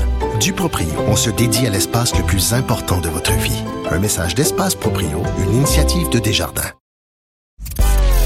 Mario Dumont et Vincent Dessureau. Inséparables comme les aiguilles d'une montre. Cube Radio. Vous avez 24 minutes dans une journée. Tout savoir en 24 minutes. Pour s'informer et comprendre en 24 minutes, ici Mario Dumont, en compagnie de Vincent Dessureau, des studios de Cube Radio, la station d'affaires publique de Québecor. Voici Tout savoir en 24 minutes. Tout savoir en 24 minutes. Québec poursuit une certaine baisse des hospitalisations, mais on peut dire qu'il a faibli énormément. Au début, les premières journées de baisse, on était à 50, 60 hospitalisations de moins par jour. Aujourd'hui, on est à moins 8, ce qui amène quand même certaines inquiétudes chez euh, euh, des experts, voyant plus une stabilisation en ce moment, ou du moins une stabilisation en très légère baisse. Il faut dire qu'on a 3270 personnes hospitalisées, donc plus ou moins 8, là, ça fait pas une grande différence. Non, ça. Un peu d'air au niveau des soins intensifs avec une baisse de 11 aujourd'hui sur euh, donc 252 personnes aux soins intensifs aujourd'hui. Bilan des décès encore élevé, 73 nouveaux décès dans la province. Euh, ce qui amène donc, je disais, certaines personnes dans le milieu de la santé qui s'inquiètent quand même de voir euh, une longue descente douloureuse dans le milieu de la santé avec un niveau qui est presque insoutenable en ce moment. Tu parlais ce matin à ton émission, Mario, avec le docteur Joseph Dahin, médecin intensiviste à l'hôpital de la Cité de la Santé de Laval. Et lui, bon, on trouve ça un peu difficile à comprendre pour le, commun des mortels. bon, c'est même pour eux sur le terrain, euh, les décisions qui ont été prises, parlant qu'il y a un dialogue entre le gouvernement et la population qui doit être cohérent. On l'écoute là-dessus. C'est un dialogue qui doit être empreint de confiance. Et pour qu'il y ait cette confiance-là, il faut qu'il y ait de la cohérence. c'est sûr que quand on entend les annonces d'hier par rapport aux assouplissements, mais que la semaine passée, on était en train de parler du guide de priorisation pour les hospitalisations, ben, c'est un petit peu difficile là, pour, euh, pour, euh, pour le commun des mortels et même nous sur le plancher de, suivre ça. Mais je pense que c'est vrai ce qu'il dit que les gens dans les hôpitaux ils voient une incohérence. Malheureusement pour lui, j'ai l'impression que dans la population, on cherche de l'espoir plus que de la cohérence. On veut entendre que ça va rouvrir. Euh, les, on n'est plus. en fait, on veut plus le savoir comme il y a de monde dans les hôpitaux. Il y a vraiment une partie de la population là qui sont sur le bord de nous dire, dites-le plus le nombre de décès, on veut plus le savoir, ça nous déprime. Dites plus comment est-ce qu'il y a une... espèce Sauf de... que c'est quand t'as à être malade, puis là, t'arrives à ben, l'hôpital, il y a plus... Euh, non, mais on, est proche. L'opinion publique n'a pas toujours raison, là. Puis euh, dans ce cas-ci, il y a une partie de l'opinion publique importante qui est très, très, très proche d'une négation de la réalité, là. C'est-à-dire que c'est là Micron, c'est là les hôpitaux, c'est là les morts, mais euh, tant pis, on on veut plus savoir. On veut plus, savoir. savoir. Puis on espère que nous on n'aura pas, on espère qu'on n'aura pas d'accident ce mois-ci, puis qu'on n'aura pas besoin de l'hôpital. C'est un peu ça. Ouais, que dans notre euh, belle sortie de ski, on, ne frappe pas un arbre. Ouais, c'est ça.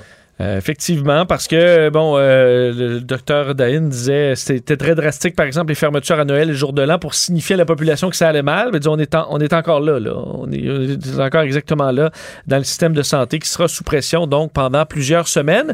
Euh, D'ailleurs, en Ontario, euh, la situation est encore difficile aussi. Les bilans des décès qui ont augmenté beaucoup en Ontario dans les dernières semaines aussi. Là, 92 morts aujourd'hui dans la province ontarienne. 18 patients de moins que la veille aux soins intensifs. Mais le niveau aux soins intensifs est très élevé. 608 patients. Leur pic était à 626. Alors là aussi, la baisse ça, a été très légère. C'est une, province plus nombreuse, là, mais pas le double du Québec. Donc, proportionnellement, leur, leur taux de- des meilleurs hôpitaux, tu vas me dire, mais proportionnellement, leur taux de personnes aux soins intensifs est encore plus élevé que ce qu'on connaît au Québec. Est-ce qu'on prend, en prend davantage des soins réguliers vers les soins intensifs là-bas parce qu'on peut.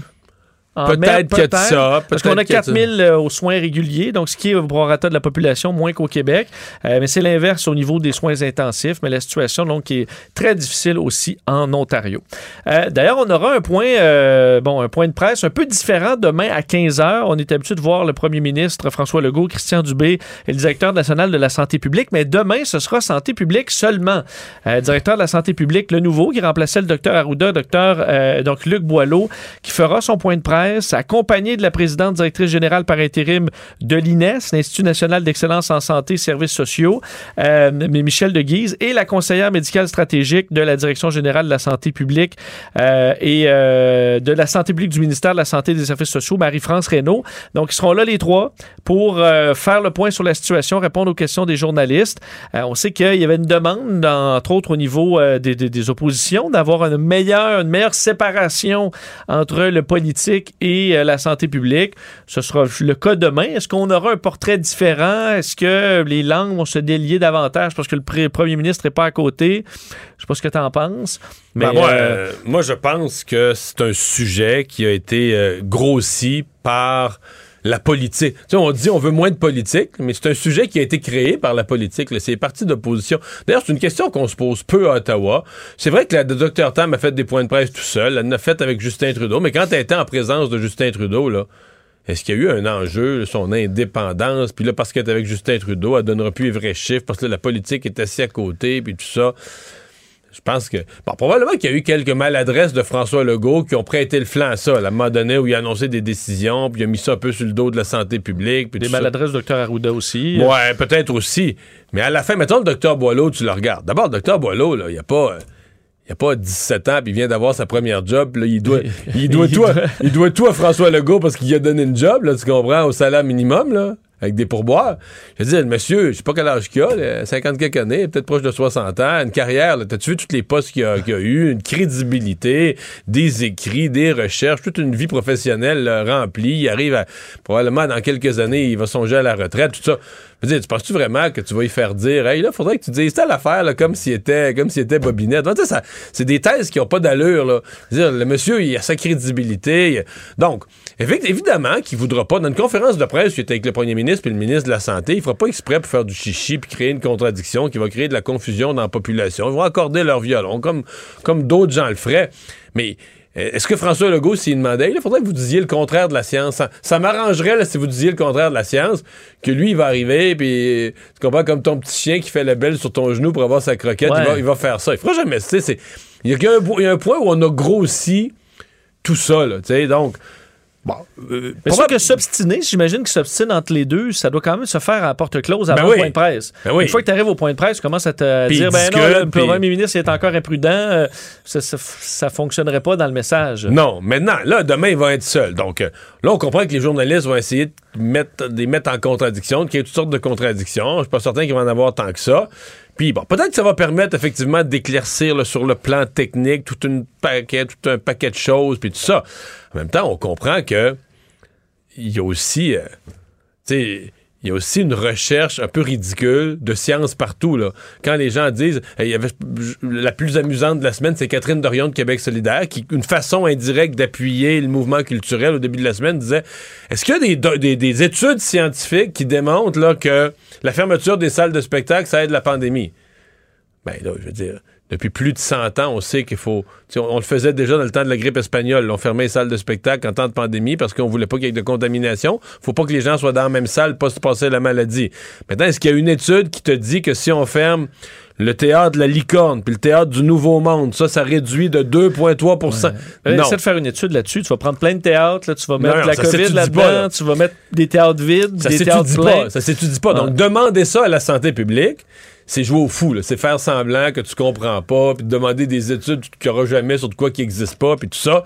Et ça, euh, je pense pas que les gens de la santé publique, je pense pas que c'est des, enfants d'école, là. S'ils se font poser des questions de même, euh, ils, vont, ils vont envoyer promener les journalistes. Donc, euh, peut-être ça va permettre d'éclaircir des choses. Peut-être ça va permettre de poser beaucoup plus longtemps des questions à des scientifiques. Euh, peut-être aussi qu'on va se rendre compte du côté des journalistes qu'on a fait un gros chiard avec ça, mais que on obtient les mêmes Ouais. réponses aux mêmes questions, les mêmes chiffres, les mêmes données qui circulent déjà, qui sont déjà toutes là sur les sites Internet. Ou c'est des points de presse qui seront plus suivis. Si on avait juste des points de presse de, de la santé publique euh, sans le politique, peut-être que ça passerait dans le beurre aussi davantage. Mais Vincent, ce qui est souvent le cas des points de presse juste De- scientifiques. Tam. de la Dr Tam, là. des fois il y a un chiffre qui va en sortir, qu'on va le publier, mais Mais les gens les écoutent pas euh, Ben, nécessairement en direct. Parlons de, bon, du variant Omicron et de son sous-variant euh, qui est arrivé il y a un certain temps déjà, entre autres en France, et qui s'installe tranquillement dans plusieurs pays européens et qui vient d'arriver au pays, euh, confirme la santé publique euh, du Canada aujourd'hui. 51 cas confirmés euh, de ce sous-variant, le petit frère de Micron, là, dont on sait peu de choses. On se doute qu'il n'est pas beaucoup plus virulent, euh, peut-être un peu plus contagieux, ce qui n'est pas ouais. bon parce que Omicron est déjà extrêmement contagieux. Des preuves limitées là, sur euh, les différences dans le nombre de cas aussi, c'est très limité. On sait à quel point, euh, bon, pour euh, détecter des variants, c'est compliqué. Surtout que, par exemple, dans la province de, de Québec, on fait plus de tests PCR pour la majorité de la population. Alors, sur votre autotest, là, on ne pourra pas détecter si c'est le variant BA.2, là, le sous-variant de, d'Omicron. Euh, mais on confirme donc qu'il est arrivé au pays. On l'a vu, entre autres, au Danemark, où le variant, le sous-variant a pris la place du variant original. 5,8 millions d'habitants. en, euh, bon, le Danemark, ils ont recensé quand même 46 000 nouveaux cas mardi seulement. Donc, c'est encore beaucoup de cas là-bas, des hospitalisations quand même assez sévères. On voyait, entre autres, chez les jeunes, euh, une, une courbe assez élevée là-bas. Et malgré tout, on se dirige vers un déconfinement le 1er février. Donc, on voit qu'on suit un peu les, ces vagues-là de confinement, déconfinement que ce qu'on voit en Europe. Alors, ce sera un sous-variant à surveiller, euh, quoi qu'il n'y ait pas de données présentement qui portent à s'inquiéter beaucoup, quoi qu'il est peut-être un peu plus euh, contagieux. Euh, parlons de la contribution santé hein, pour les non-vaccinés, un sujet qui risque de faire euh, d'être source de débat à l'Assemblée nationale à la reprise des travaux, Il est en faut des débats, mais je pensais que celui-là allait faire un petit peu plus l'unanimité. là. Bon, parce que clairement, les partis d'opposition euh, sont euh, pas chauds à l'idée. Euh, c'est les caucus précessionnels en ce moment des partis d'opposition. Donc, avant le retour à l'Assemblée nationale, et autant Dominique Anglade que Gabriel Nadeau-Dubois euh, sont peu intéressés par euh, le, bon, le- le- cette obligation, ce vaccin-impôt, la contribution santé pour les non-vaccinés. Dominique Anglade, euh, qui euh, va attendre de, de voir exactement le texte, mais trouve que c'est improvisé. Du côté de Gabriel Nadeau-Dubois aussi, a des réserves importantes, quoique lui aussi dit vouloir lire le projet de loi avant mais de lui, il est faire son là. lit. Plus clairement que si s'il vote pour à la fin, écoute, aujourd'hui, surprenant. Ben, je vais vous le faire entendre, Ben puis oui, on pourra euh, commenter. Alors, écoutons les deux chefs. Emmerder les non-vaccinés, ce n'est pas une stratégie de sortie de crise. François Legault cherche à canaliser la frustration légitime des Québécois vers une cible, les non-vaccinés. Moi, cette frustration-là, je la comprends, puis je la partage, mais c'est pas constructif. Punir les non-vaccinés, ça n'ajoute pas un seul lit d'hôpital, ça ne ramène pas une seule infirmière, et ça n'empêche pas les gens d'attraper la COVID. A priori, je ne vois pas comment on va être en faveur euh, d'une telle, mesure. J'ai de la difficulté à voir comment, euh, d'un point de vue légal, d'un point de vue, euh, d'un point de vue éthique, d'un point de vue de l'application, ça va être quelque chose de- de- d'efficace, si vous voulez. Alors voilà, moi je, je dois avouer que ma, ma pensée a évolué dans le sens exactement contraire. Je l'écris en fin de semaine. Euh, entre autres, là, quand euh, euh, deux, deux événements, mais quand ils ont sorti là, le, le, le, médicament, le Paxlovid, puis que le ministre Duclos a dit, puis euh, ben là, les non-vaccinés vont le recevoir plus, un médicament très dispendieux, 1000 pièces le, le- traitement. euh, vont se recevoir plus. Puis là, je me suis mis à penser à ça. Puis, ben, J'entendais déjà là, des personnes vaccinées dire ça n'a pas de bon sens, les non-vaccinés sont privilégiés. Parce qu'ils représentent un plus grand risque, puis qu'on donne le médicament aux personnes qui ont un plus grand risque, ben, ils deviennent privilégiés. Et, et moi, je finis par conclure, non, tu peux pas traiter une affaire de même du point de vue de la médecine. Tu ne peux demander aux médecins que de traiter les risques de décès. Tu dois demander au médecin de traiter le malade. Là. Puis, euh, si parce qu'il n'est pas vacciné, il est plus à risque. Et donc, la seule façon de rétablir une sorte de justice là-dedans, c'est au niveau financier. Dit, regarde, là, les non-vaccinés prennent un risque plus grand, qui entraîne des coûts. Le Paxlovid, c'en est un, un médicament à 1000 pièces, pas, pas- pas mal plus cher que le vaccin. Euh, les soins intensifs. Donc, la seule façon de rétablir un équilibre pour faire taire les uns et les autres, pour c'est par une contribution santé. Comme, écoute, le, le meilleur, le meilleur exemple, c'est les fumeurs. L'exemple traditionnel. Donc, moi, plus j'y ai pensé, puis pas du point de vue de dire, ah, c'est populaire, ça va-tu être aimé par les uns et les autres? Du point de vue simplement d'une bonne administration publique, plus j'y ai pensé, plus je trouve que cette idée, euh, elle, a du fondement, elle a du sens. Donc, euh, j'ai hâte de voir l'argumentaire, le coron. Là, on dit, bon, on vous donne rien d'écœurer les, euh, les non-vaccinés, etc. Euh, C'est pas la question d'écœurer, la question, c'est de faire payer. Et là, C'est le même, la même chose avec les, mo- les motocyclistes euh, qui ont des motos à haute vitesse, qui paient beaucoup, Oui. beaucoup plus cher leur plaque là, pour exactement ça. Vincent, t'as vu? Là, j'ai parlé de Paxlovid, sujet facile. Difficile, mais difficile, facile. Mais t'en parlais d'un difficile, difficile, là. Les greffes. Parce que du Paxlovid, c'est rare, mais on, va quand même en avoir des doses par centaines, par milliers. Des poumons, là, ça prend un défunt, prend une personne qui décède, donne ses poumons. Là, on a donné au Québec à des personnes non vaccinées euh, qui avaient une bonne santé par ailleurs, étaient capables de recevoir une greffe. La COVID leur a détruit les poumons complètement. On leur a donné des greffes de poumons. Parce qu'ils étaient si mal en point, ils sont tombés sur la liste A des greffés, parce qu'il y a- il y a deux listes pour les greffes. La liste urgente, la liste, j'allais dire non urgente. Je pense que quand t'attends une greffe, elle est Moins toujours urgente. Moins Ouais. urgente, disons. Et donc, les patients atteints de la COVID, dont les poumons étaient détruits par la COVID, sont passés. Donc, il y a des gens en attente de greffe de poumons qui ont été reculés sur la liste parce que des non-vaccinés sont passés devant eux pour avoir des poumons.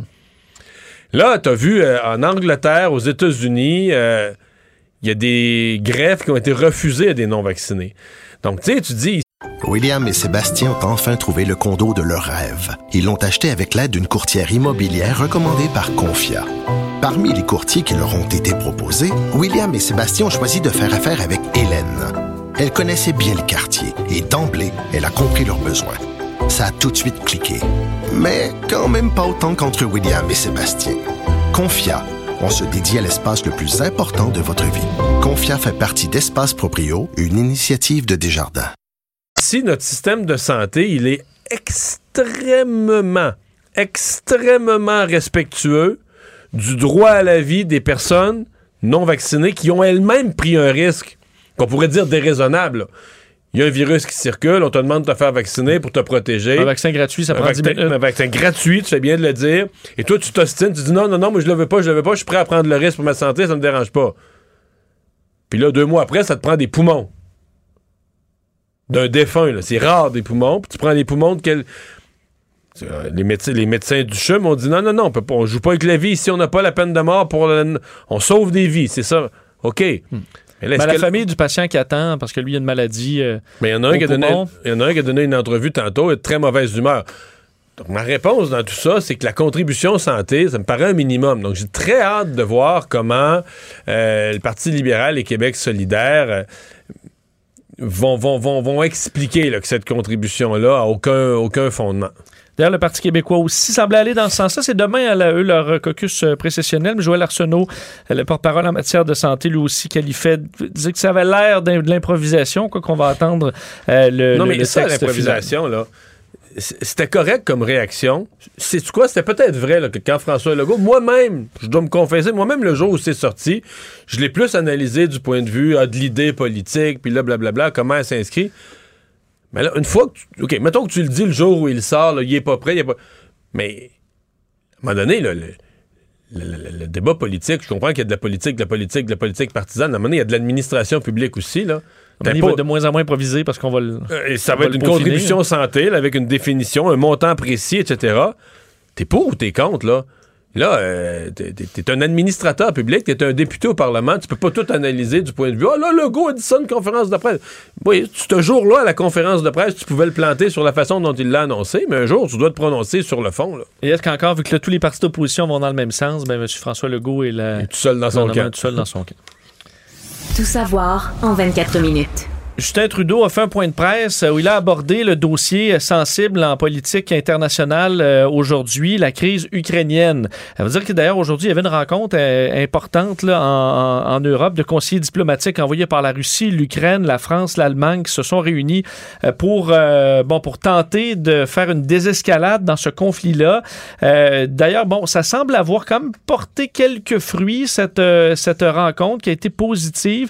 On dit vouloir respecter d'ailleurs le cessez-le-feu négocié en 2020, euh, mais on n'a pas trouvé encore de terrain d'entente. Washington qui a refusé une exigence clé de Moscou. On sait que la Russie veut demander à euh, l'OTAN de s'engager à ne pas ajouter l'Ukraine à l'OTAN, euh, ce qui a été refusé officiellement par Washington aujourd'hui, disant re- refuser de renoncer au droit d'adhésion de nouveaux membres dans l'OTAN, se préparer au pire aussi. Euh, par contre, Ça, on- c'est, c'est quand même délicat parce que. je veux dire, en 90, il l'avait promis à Gorbatchev, là. Le secrétaire d'État américain. Oui, qu'il n'allait pas, allait pas dépasser cette, une certaine Non, ligne. Oui. n'allait pas étendre le- le- l'OTAN vers l'Est.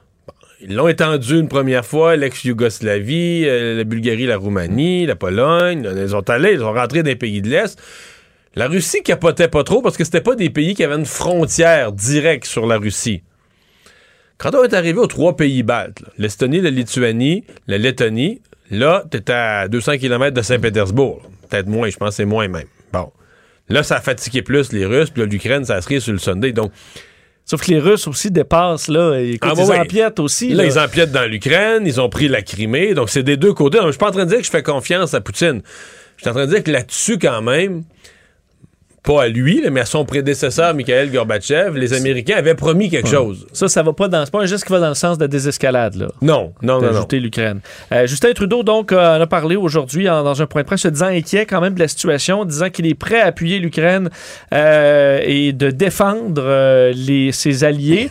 Euh, par contre, on privilégie le- la voie diplomatique encore. On va envoyer d'ailleurs de l'équipement en Ukraine, mais Justin Trudeau spécifie de l'équipement non létal et entre autres de l'équipement pour lutter contre du piratage informatique, par exemple des attaques informatiques, alors de, de différents équipements.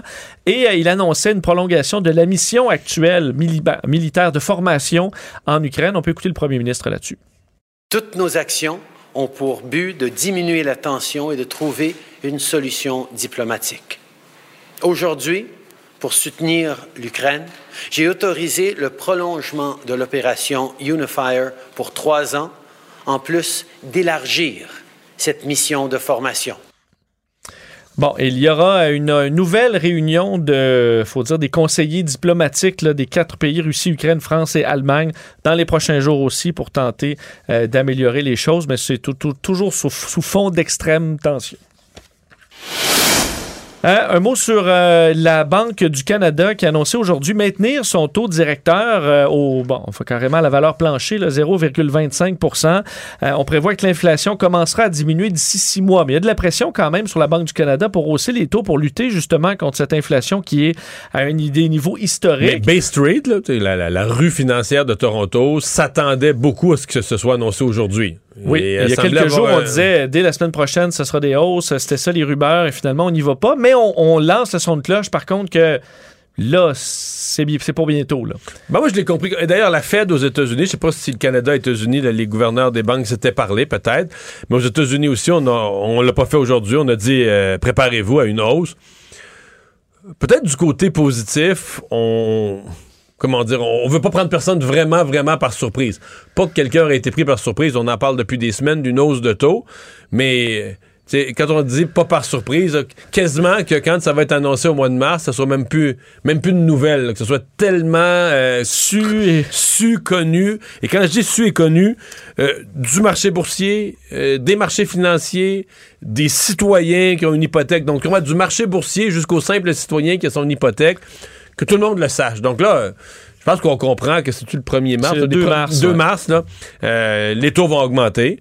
Et, et pas seulement cette date-là, ça va être le début d'une série. Alors pour moi, la grande question, c'est de savoir, par exemple, est-ce que cette année, est-ce que ce sera trois fois ou quatre fois?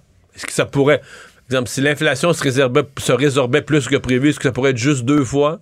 paraît peu probable. Moi, je suis entre 3 et 4. là. Donc, si on augmente trois fois les taux, on part d'un quart de point, on monterait à 1.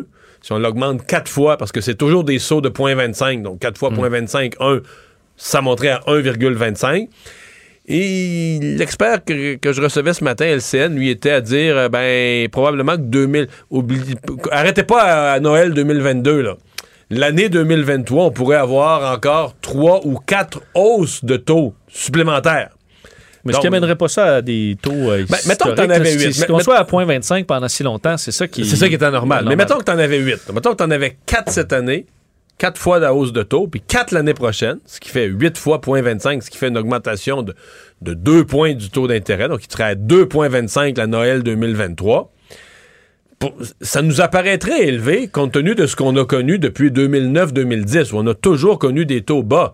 Mais si tu le ramènes dans les 50 dernières années, 2,25 de taux directeur, ça reste un taux assez bas, même très bas, mais on s'est on s'est habitué vraiment à des taux d'intérêt très, très, très, très bas. Et je termine avec une histoire un peu particulière. Euh, en 2015, une fusée euh, Falcon 9 de SpaceX décollait vers l'espace pour lancer un satellite euh, météorologique. Par contre, on a un, peu- perdu le contrôle de l'orbite de ce morceau de fusée de 4 tonnes qui circule donc en orbite entre la Terre et la Lune depuis euh, 2015 maintenant.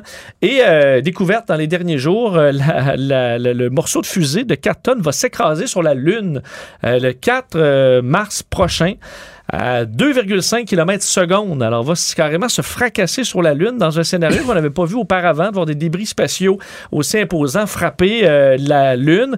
Alors, certains astronomes aimeraient qu'on essaie de repérer, de filmer, capter ces images-là, essayer d'en apprendre un peu plus sur ce que ça fait d'écraser quelque chose sur la Lune.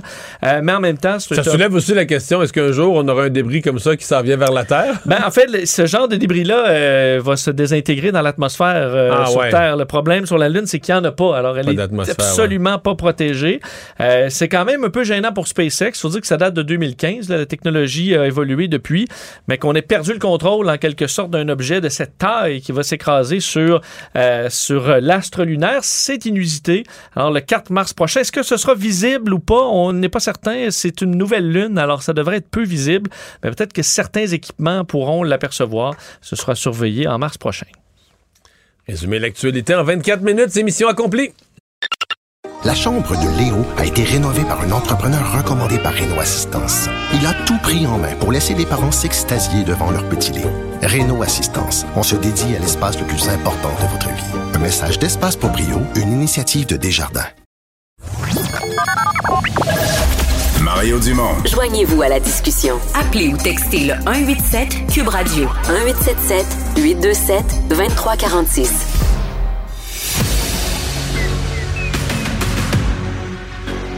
Emmanuel Latraverse. J'ai pas de problème philosophique avec ça. Mario Dumont. Est-ce que je peux me permettre une autre réflexion? La rencontre. Ça passe comme une lettre à la poste. Il se retrouve à enfoncer des portes ouvertes, là. La rencontre Latraverse Dumont. Emmanuel à travers se joint à Mario Dumont et moi. Bonjour Emmanuel. Bonjour. Hey, Justin Trudeau est encore en point de presse euh, où il parlait entre autres du dossier ukrainien. Euh, Tantôt, on a pu.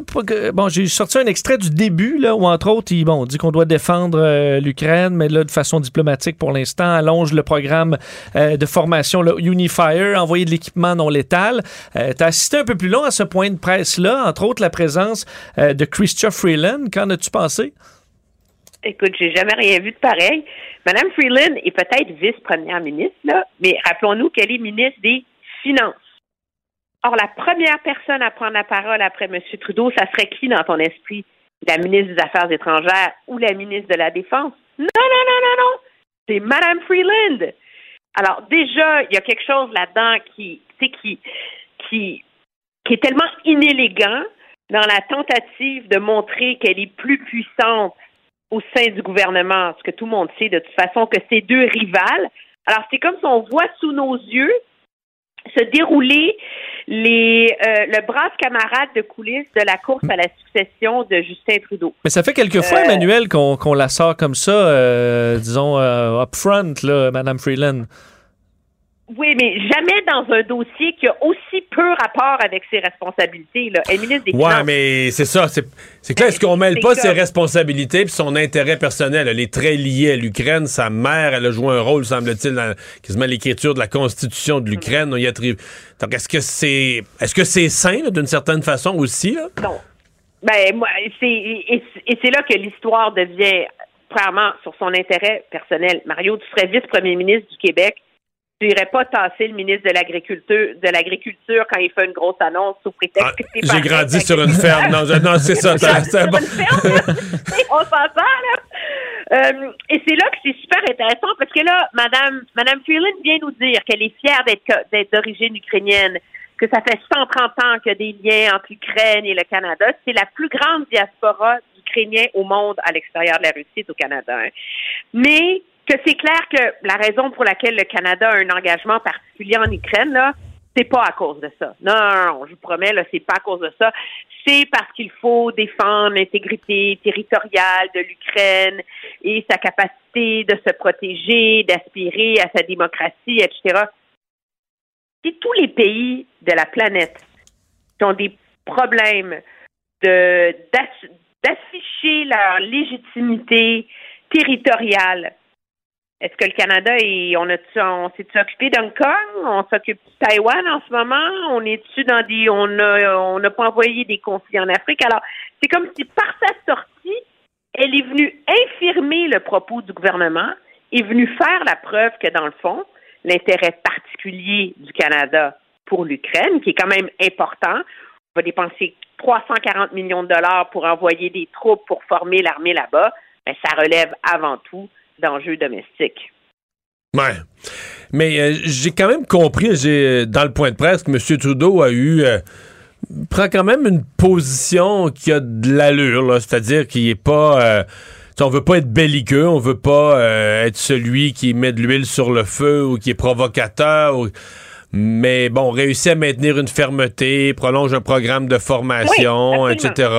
La position de M. Trudeau, à, à mon avis, il, il marche, il marche sur un fil, sur un- une glace mince, mais sa position tient le cap. Mais toi, tu te dis, dans le fond, l- Mme Freeland est venue gâcher la sauce, selon toi, là. Ben oui, elle est venue gâcher la, la sauce. Tout le monde le sait au Canada, dans le fond, OK? Que la raison pour laquelle on a des troupes en Ukraine, puis tout ça, ça tu sais, une partie, tu peux pas séparer les liens entre le Canada et l'Ukraine des considérations euh, de, de politique domestique, OK? C'est le plus gros bloc de communauté culturelle en termes de vote au Canada. Ils sont 1,4 million, là. Mais euh, euh, je t'arrête là-dessus quand même. Les Ukrainiens sont pas d'une immigration récente. C'est des vagues d'immigration, dans certains cas, du début du, du 20e Mais siècle. il y a un très, très, très, très gros lobby. Mais même si ça fait 100, 100, 125 ans, ça fait 125 ans, mettons, qu'ils sont au Canada, là, je veux dire, ils ont encore des liens si proches que ça avec euh, l'Ukraine ou si Ben, à quoi? Je sais pas, le Congrès canadien euh, ukrainien a réussi à convaire des ministres de prendre des photos Twitter euh, toute la fin de semaine. Avec un petit papier de- niaiseux dans les mains. J'ai vu ça. Ça te donne une Oh là idée, là. là. Le, le Falun Gong réussit pas à faire ça, là, tu sais, entre toi et moi, là. Mais ce- ceci étant dit, je suis d'accord avec toi que finalement, le gouvernement a annoncé ce qu'il fait et c'est, tentant de dire, ben là, on envoie 200 soldats de plus, puis, euh, euh, des, lunettes de, vision de nuit. Le Canada, par cette aide-là, joue quand même un rôle important parce qu'il permet aux pays de l'OTAN de ne pas aller mettre les pieds en Ukraine. Donc, nous, ce qu'on fait, c'est d'aller former des troupes. C'est intéressant, Mme Anand, la ministre des Affaires euh, de la Défense, disait que c'est quand même 30 000 soldats canadiens qui ont été formés, euh, soldats ukrainiens qui ont été formés par le Canada.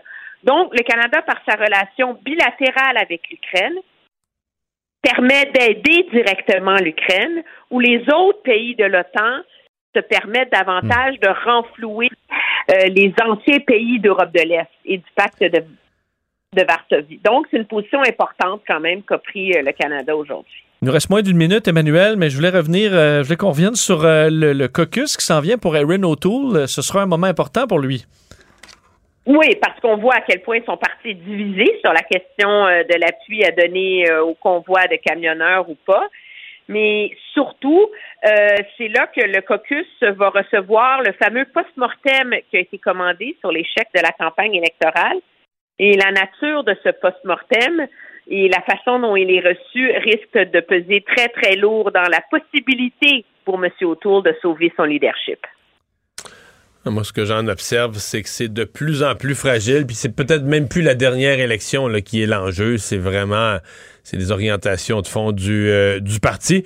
Tu sais, la, la, manifestation des camionneurs, là, euh, le, le, le, dernier camion pourrait, pourrait rouler sur Erin O'Toole puis mettre fin à ses chances de rester chef du, du Parti conservateur. C'est à ce, ce point-là. Hey, merci, Emmanuel. Très bien, au revoir. Mario Dumont et Vincent Dessureau. Inséparables comme les aiguilles d'une montre. Cube Radio. C'est le moment de parler sport. Jean-François Barry, salut. Salut Mario. Alors, euh, je pense que l'organisation du Canadien a écouté ta chronique d'hier où tu disais que c'est indécent que les partisans aient si peu d'informations sur tant de joueurs importants.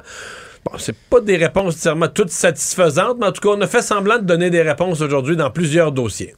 Oui, mais on est plus écouté qu'on pense. Hein? Ben oui, ça veut ben dire oui, ben que euh, je sais pas si c'est Chantal, France Margaret, je sais pas si c'est Dominique Ducharme, il y a quelqu'un quelque part qui nous écoute. Peut-être Jeff Gorton qui veut améliorer son moi, français. ça. Je suis sûr que c'est ça.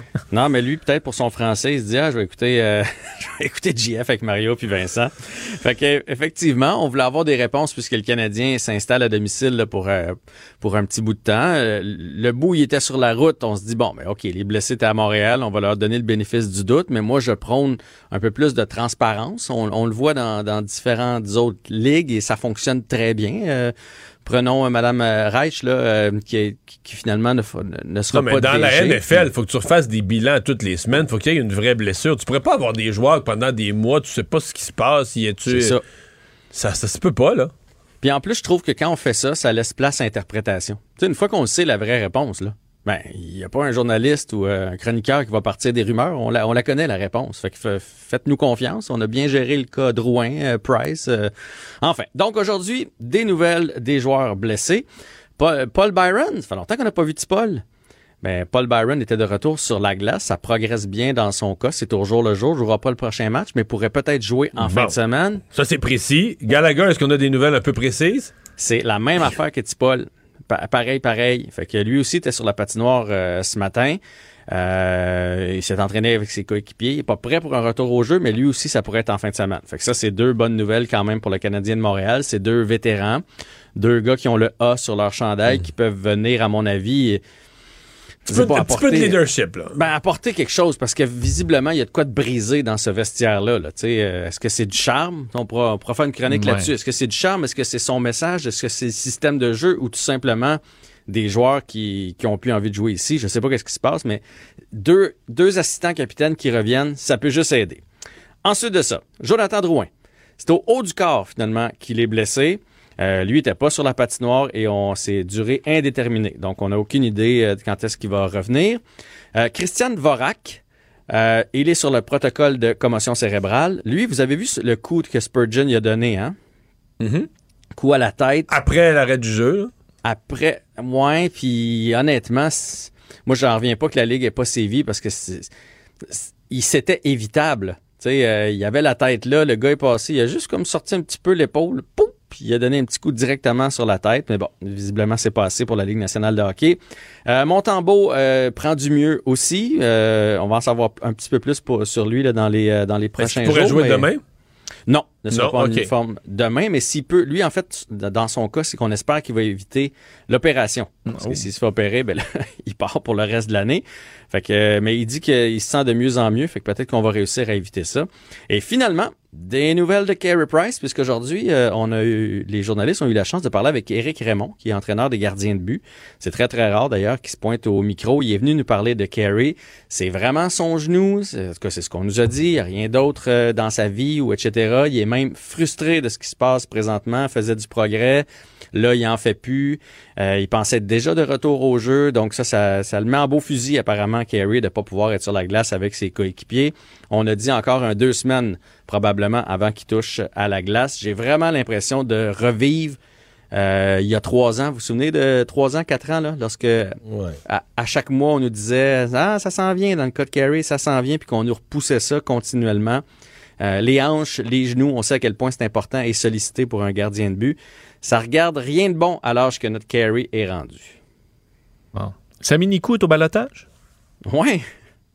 ça va pas vous empêcher de dormir. Non, hein. ça va.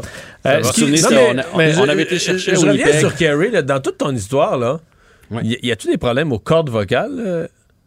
Hey, c'est drôle parce que je lisais l'article aujourd'hui qui faisait le résumé de cette rencontre avec Éric euh, Raymond, puis je me suis dit, mais pourquoi? Si c'est pourquoi? Price qui me dit tout ça, là, écoute, là, mon genou, ça revient pas, je vais jouer dès que je peux. Je, vais être prêt à croire ça. Ben, mais, Mais là, quand tu me ça- sors un gars, un entraîneur des gardiens, que tu sors jamais en conférence de presse, là, ça fait panique. Il faut trouver un autre porte-parole pour dire quelque chose. Ça, je sais pas quoi te dire. J'ai eu le même réflexe. Je me suis dit, OK, Dominique Ducharme, il sait plus comment nous le dire. Il est tanné de parler de ça. On sort quelqu'un d'autre. Mais pourquoi pas Carey? Tu sais, Carey, on l'aime à Montréal. Puis on est bien conscient que les séries l'année passée, c'est grâce à lui. Puis là, on la voit à quel point l'équipe est Non, mauvaise. Que C'est ça là, la on- version. Il n'y a pas de honte. Avoir mal à un genou ou une blessure qui revient moins vite que prévu, c'est pas une disgrâce, c'est pas une honte, c'est pas de quoi qui se dit pas. euh, Non, mais ce que je veux dire, c'est qu'on achèterait ça, puis même ça ferait un baume. Sais, ça ferait comme, regarde, il veut revenir, il est, il est frustré, il est déçu. euh, mais il me semble que ça ferait du bien en tant que partisan de voir notre joueur étoile venir nous expliquer ça. Parce qu'on l'a pas vu hein, depuis, euh, depuis l'année passée, depuis le match contre Tampa Bay. C'est la dernière fois qu'on l'a vu, euh. Fait que moi aussi, j'aurais aimé le voir au micro aujourd'hui, ou en tout cas dans les prochains jours. Jean-François, ça prenait des nerfs d'acier pour, euh, pour passer à travers le match euh, de Félix Auger à l'IASIM qui s'est terminé euh, ben, tard ou trop tôt ce matin, mais pas si tôt que ça. Ça a été très long. Ça a été long. Euh, écoute, euh, je me suis levé à 6 heures pour faire l'intervention avec euh, Philippe Vincent. Puis on Il en restait un bon bout, c'est ça. Ouais, mais à cette heure-là, ça allait bien. Là, moi, quand je me suis levé à 5h30, j'ai regardé sur mon sel, il menait 2-7 à 0. Euh, je me disais, Tabarouette, il est sur la bonne voie. Puis là, ça s'est écroulé ensuite. Là. Ben, en fait, j'irais pas jusqu'à dire que ça s'est C'est pas écroulé, c'est devenu, c'est resté très serré, mais il Oui. pas gagné. Là. Non, puis il y aurait pu, hein, il y a eu une balle de match. là. Il aurait pu mettre fin au match si jamais il avait réussi à convertir ce point-là. Euh, mais Medvedev, on- à chaque fois qu'il était le dos dans les câbles, là, il revenait avec une grosse performance, avec un, un- un gros jeu, un gros point, avec un as. C'est là qu'on a vu l'expérience de un. Il s'est mis à servir plus rapidement aussi, on dirait, pour exténuer Félix, pour pas lui donner le temps de, tu sais, de reprendre sur lui. Et là, ça a glissé. Il a gagné le troisième set au bris d'égalité. Quatrième set, seulement un bris, mais bon, c'est suffisant. Et cinquième set, la même chose. Mais même au cinquième set, Félix a eu cinq chances de le briser, mais il a pas réussi. Fait que là, de un, Ben, l'expérience... jusqu'à la toute fin, là. Jusqu'à la toute fin, il aurait pu recréer l'égalité. euh. Il a pris les devants 0-30 dans le dernier point. Là, on s'est dit, ça y est. Puis finalement, il a perdu les quatre points euh, consécutifs par la suite. Mais belle performance pour Félix, qui est beaucoup plus jeune. Puis un jour, il va remporter un tournoi du Grand Chelem. J'ai aucun doute là-dessus. Ben, il nous reste 10 secondes. Le prochain match du Canadien, c'est pas ce soir. Là. Non, le Canadien qui joue seulement euh, demain au Centre Bell, devant un Centre Bell, évidemment, sans spectateurs. Pour, je pense, 8 matchs de suite au Centre Bell. Eh, merci, à demain. Salut. Cube, Cube Radio. Mario Dumont. C'est pas compliqué. Peu importe ce que vous voulez savoir, il a la réponse. Mario Dumont. La référence par excellence. Cube Radio. Cube Radio. En direct à LCN. Mario Dumont que l'on retrouve dans les studios de Cube Radio. Mario, euh, la situation en Ukraine euh, préoccupe tout le monde euh, sur la planète. On a entendu Justin Trudeau il y a quelques instants, a un peu comme l'ont fait les États-Unis, comme l'ont fait la France, la Grande-Bretagne. On appelle à la désescalade. C'est la voie de la négociation, de la diplomatie. Et d'ailleurs, on apprend à l'instant qu'il y aura une réunion début février des négociateurs russes et ukrainiens. Alors, ça semble être entendu par les parties impliquées. Ouais. Mais en même temps, le Canada, le message de M. Trudeau était euh, équilibré. Euh, Il y a peut-être Mme Freeland qui est passée après lui, qui a déséquilibré un peu le message. Elle est très, très, très. Elle, évidemment, sa, sa- sa mère est ukrainienne et bon, euh, a pris beaucoup de place, disons, dans le point de presse. Mais le message de M. Trudeau, parce qu'en même temps qu'on dit oui, le premier choix, on veut une désescalade, le premier choix, c'est une solution euh, pacifique, etc., on. Le Canada envoie euh, des soldats de plus. On renouvelle cette opération de formation, Unifier, le, formation, donc par des soldats canadiens, par l'armée canadienne euh, de soldats ukrainiens. Donc le Canada, c'est un, mélange de fermeté. Écoutez, moi je suis de l'école que le Canada, comme le monde, les États-Unis et les autres pays européens, euh, ne pourraient pas passer l'éponge si Vladimir Poutine décidait d'envahir le pays voisin. D'entrer son armée dans le pays voisin. Il y a un point où il faut que tu traces une ligne dans le sable. Euh, ceci étant dit, on pense encore que c'est évitable, euh, qu'un conflit armé est évitable. Donc, restez ferme, préparez le pire, euh, montrez qu'on est sérieux au besoin mais maintenir. Pas de geste de provocation. Là-dessus, M. Trudeau est très prudent. Pas de geste ou pas rien de provocation. Donc, ce que je considère de la part du Canada, une position ferme mais équilibrée. Maintenant, chez nous, euh, on prépare la rentrée parlementaire du côté de Québec et Québec solidaire est sorti aujourd'hui avec euh, euh, en dénonçant cet impôt taxe pour les non-vaccinés et plutôt aller chercher aussi dans le grand plan de réaménagement ou de refondation de la santé, aller chercher l'argent chez les riches. Oui. Euh, d'abord, c'est deux débats complètement différents, là, effectivement. Oh, est-ce qu'on imposera... Non, mais on a essayé de mêler ça, mais est-ce qu'on imposera, on augmentera les impôts, etc.? Ça, c'est un débat qui aura en campagne électorale. Sur la contribution santé, les libéraux aussi, d'ailleurs, là, deux, on a au moins deux partis d'opposition qui annoncent leur couleur. Donc, il y aura un vrai débat parlementaire, là, à la prochaine session. Euh, il y aura des opposants, en tout cas, moins qu'on les rallie dans la rédaction, mais je vois mhm. sincèrement, je vois pas comment, euh, qui sont contre le principe d'appliquer aux non-vaccinés une contribution santé. Euh, Gabriel Nadeau-Dubois, ce matin, a dit, ben là, faut pas euh, écœurer les non-vaccinés. Il y a déjà suffisamment de division, de tension dans la société. à prôner plus des tendre la main, un peu dans l'esprit de ce que Lionel Carman a fait. Je veux dire que moi, ma, réflexion, depuis que ça a été annoncé, ma réflexion est allée exactement dans le sens inverse. Quand j'ai vu des médicaments comme le Pax Paxlovid qui coûte très cher. Euh, moi, ma lecture, c'est qu'on on, ne peut pas priver, on doit soigner les non-vaccinés. On ne peut pas priver les, non-vaccinés de soins de santé ou les faire passer. le système de santé doit sauver des vies. Et si pour des médicaments dispendieux ou des traitements dispendieux, il faut aller compenser, moi, je pense que c'est par la fiscalité qu'il faut le faire. C'est justement comme on le fait pour les fumeurs. Hein, les fumeurs payent. Euh, à travers le paquet de cigarettes, ils payent pour le risque qu'ils prennent avec leur santé. Alors, euh, dans le cas d'un virus qui est là, la solution est connue, il faut se faire vacciner. Des gens décident de prendre un risque supplémentaire qui peut entraîner un coût pour la collectivité. Moi, je pense qu'on ne peut pas décider qu'on ne soigne pas ces gens-là. On doit sauver des vies. La médecine doit sauver des vies. Mhm. Mais on peut, par exemple, on a le droit de décider qu'on va leur faire payer une contribution financière pour le risque supplémentaire euh, qu'ils décident de, courir. Mais il y aura un débat parlementaire euh, intéressant à suivre là, dans les mois à venir. Et la campagne électorale servira à ça aussi, cet échange d'idées qu'on entendra surtout. Oui, ça, par contre, ça risque d'être réglé avant la campagne, euh, dans, la prochaine session. Mais pour le reste aussi, sur la refonte ben, du système de santé, ça va être très intéressant à suivre. Euh, maintenant, la Banque du Canada, plusieurs ont été surpris ce matin. On l'a laissé euh, au taux plancher, 0,25% mais en nous prévenant déjà. Là. Oui, clairement. En annonçant presque qu'au 2 mars, le mercredi 2 mars, prochaine annonce de la Banque du Canada, il y aura une hausse. Ils l'ont presque dit comme ça. Euh, c'était la même chose aux États-Unis. La Fed a fait quelque chose de presque identique.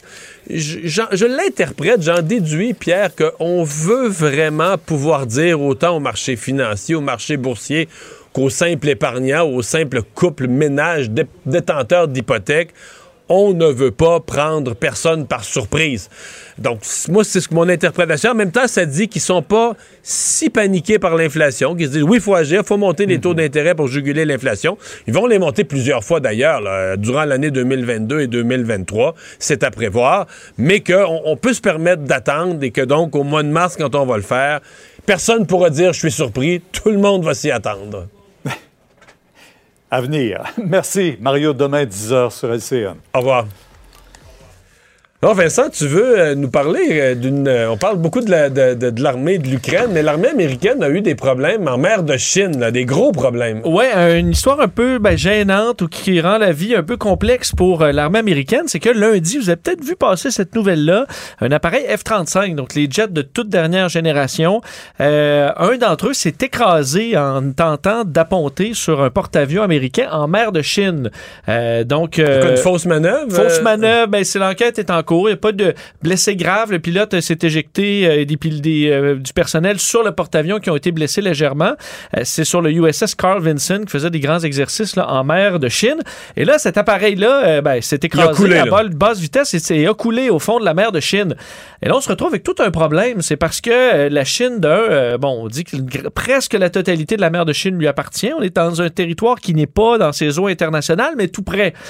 Et là, on se demande, euh, puisque ça prendra des mois avant de faire une opération pour aller rechercher au fond de la mer cet appareil-là qui est de toute dernière technologie, euh, d'entre autres de- des alliés de l'OTAN, comme les, ce seraient des avions qu'on pourrait acheter, nous, au, au Canada. si les Chinois le trouvent avant, ils, ils obtiennent toutes les technologies. Là. Ben exact. Les, Chinois n'ont pas euh, du tout fait de commentaire sur cette histoire-là, mais plusieurs experts s'inquiètent. Est-ce que les Chinois pourraient tentés d'aller d'un, juste observer en sous-marin un peu cet appareil-là, voir ce qu'on peut en tirer? Est-ce qu'on pourrait carrément faire une opération euh, secrète pour tenter d'aller euh, prendre des morceaux ou l'appareil entier, entier avant que les Américains le récupèrent? Ça créerait, bon, une hausse de tension. Peut-être que les Chinois veulent pas ça, mais c'est quand même une opération sensible en ce moment en mer de Chine. Bon, on se souvient qu'il y a quelques semaines, un sous-marin américain avait frappé un objet en, en mer de Chine euh, qu'on a Ça, identifié. c'est resté mystérieux, C'est hein. resté mystérieux. On l'a identifié plus tard comme étant une montagne sous-marine qui n'était pas sur les cartes.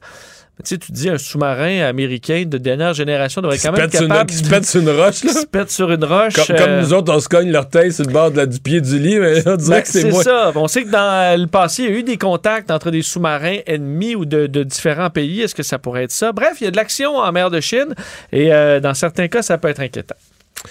Merci Vincent, merci à vous d'avoir été là. Rendez-vous demain à 15h30 pour une autre émission.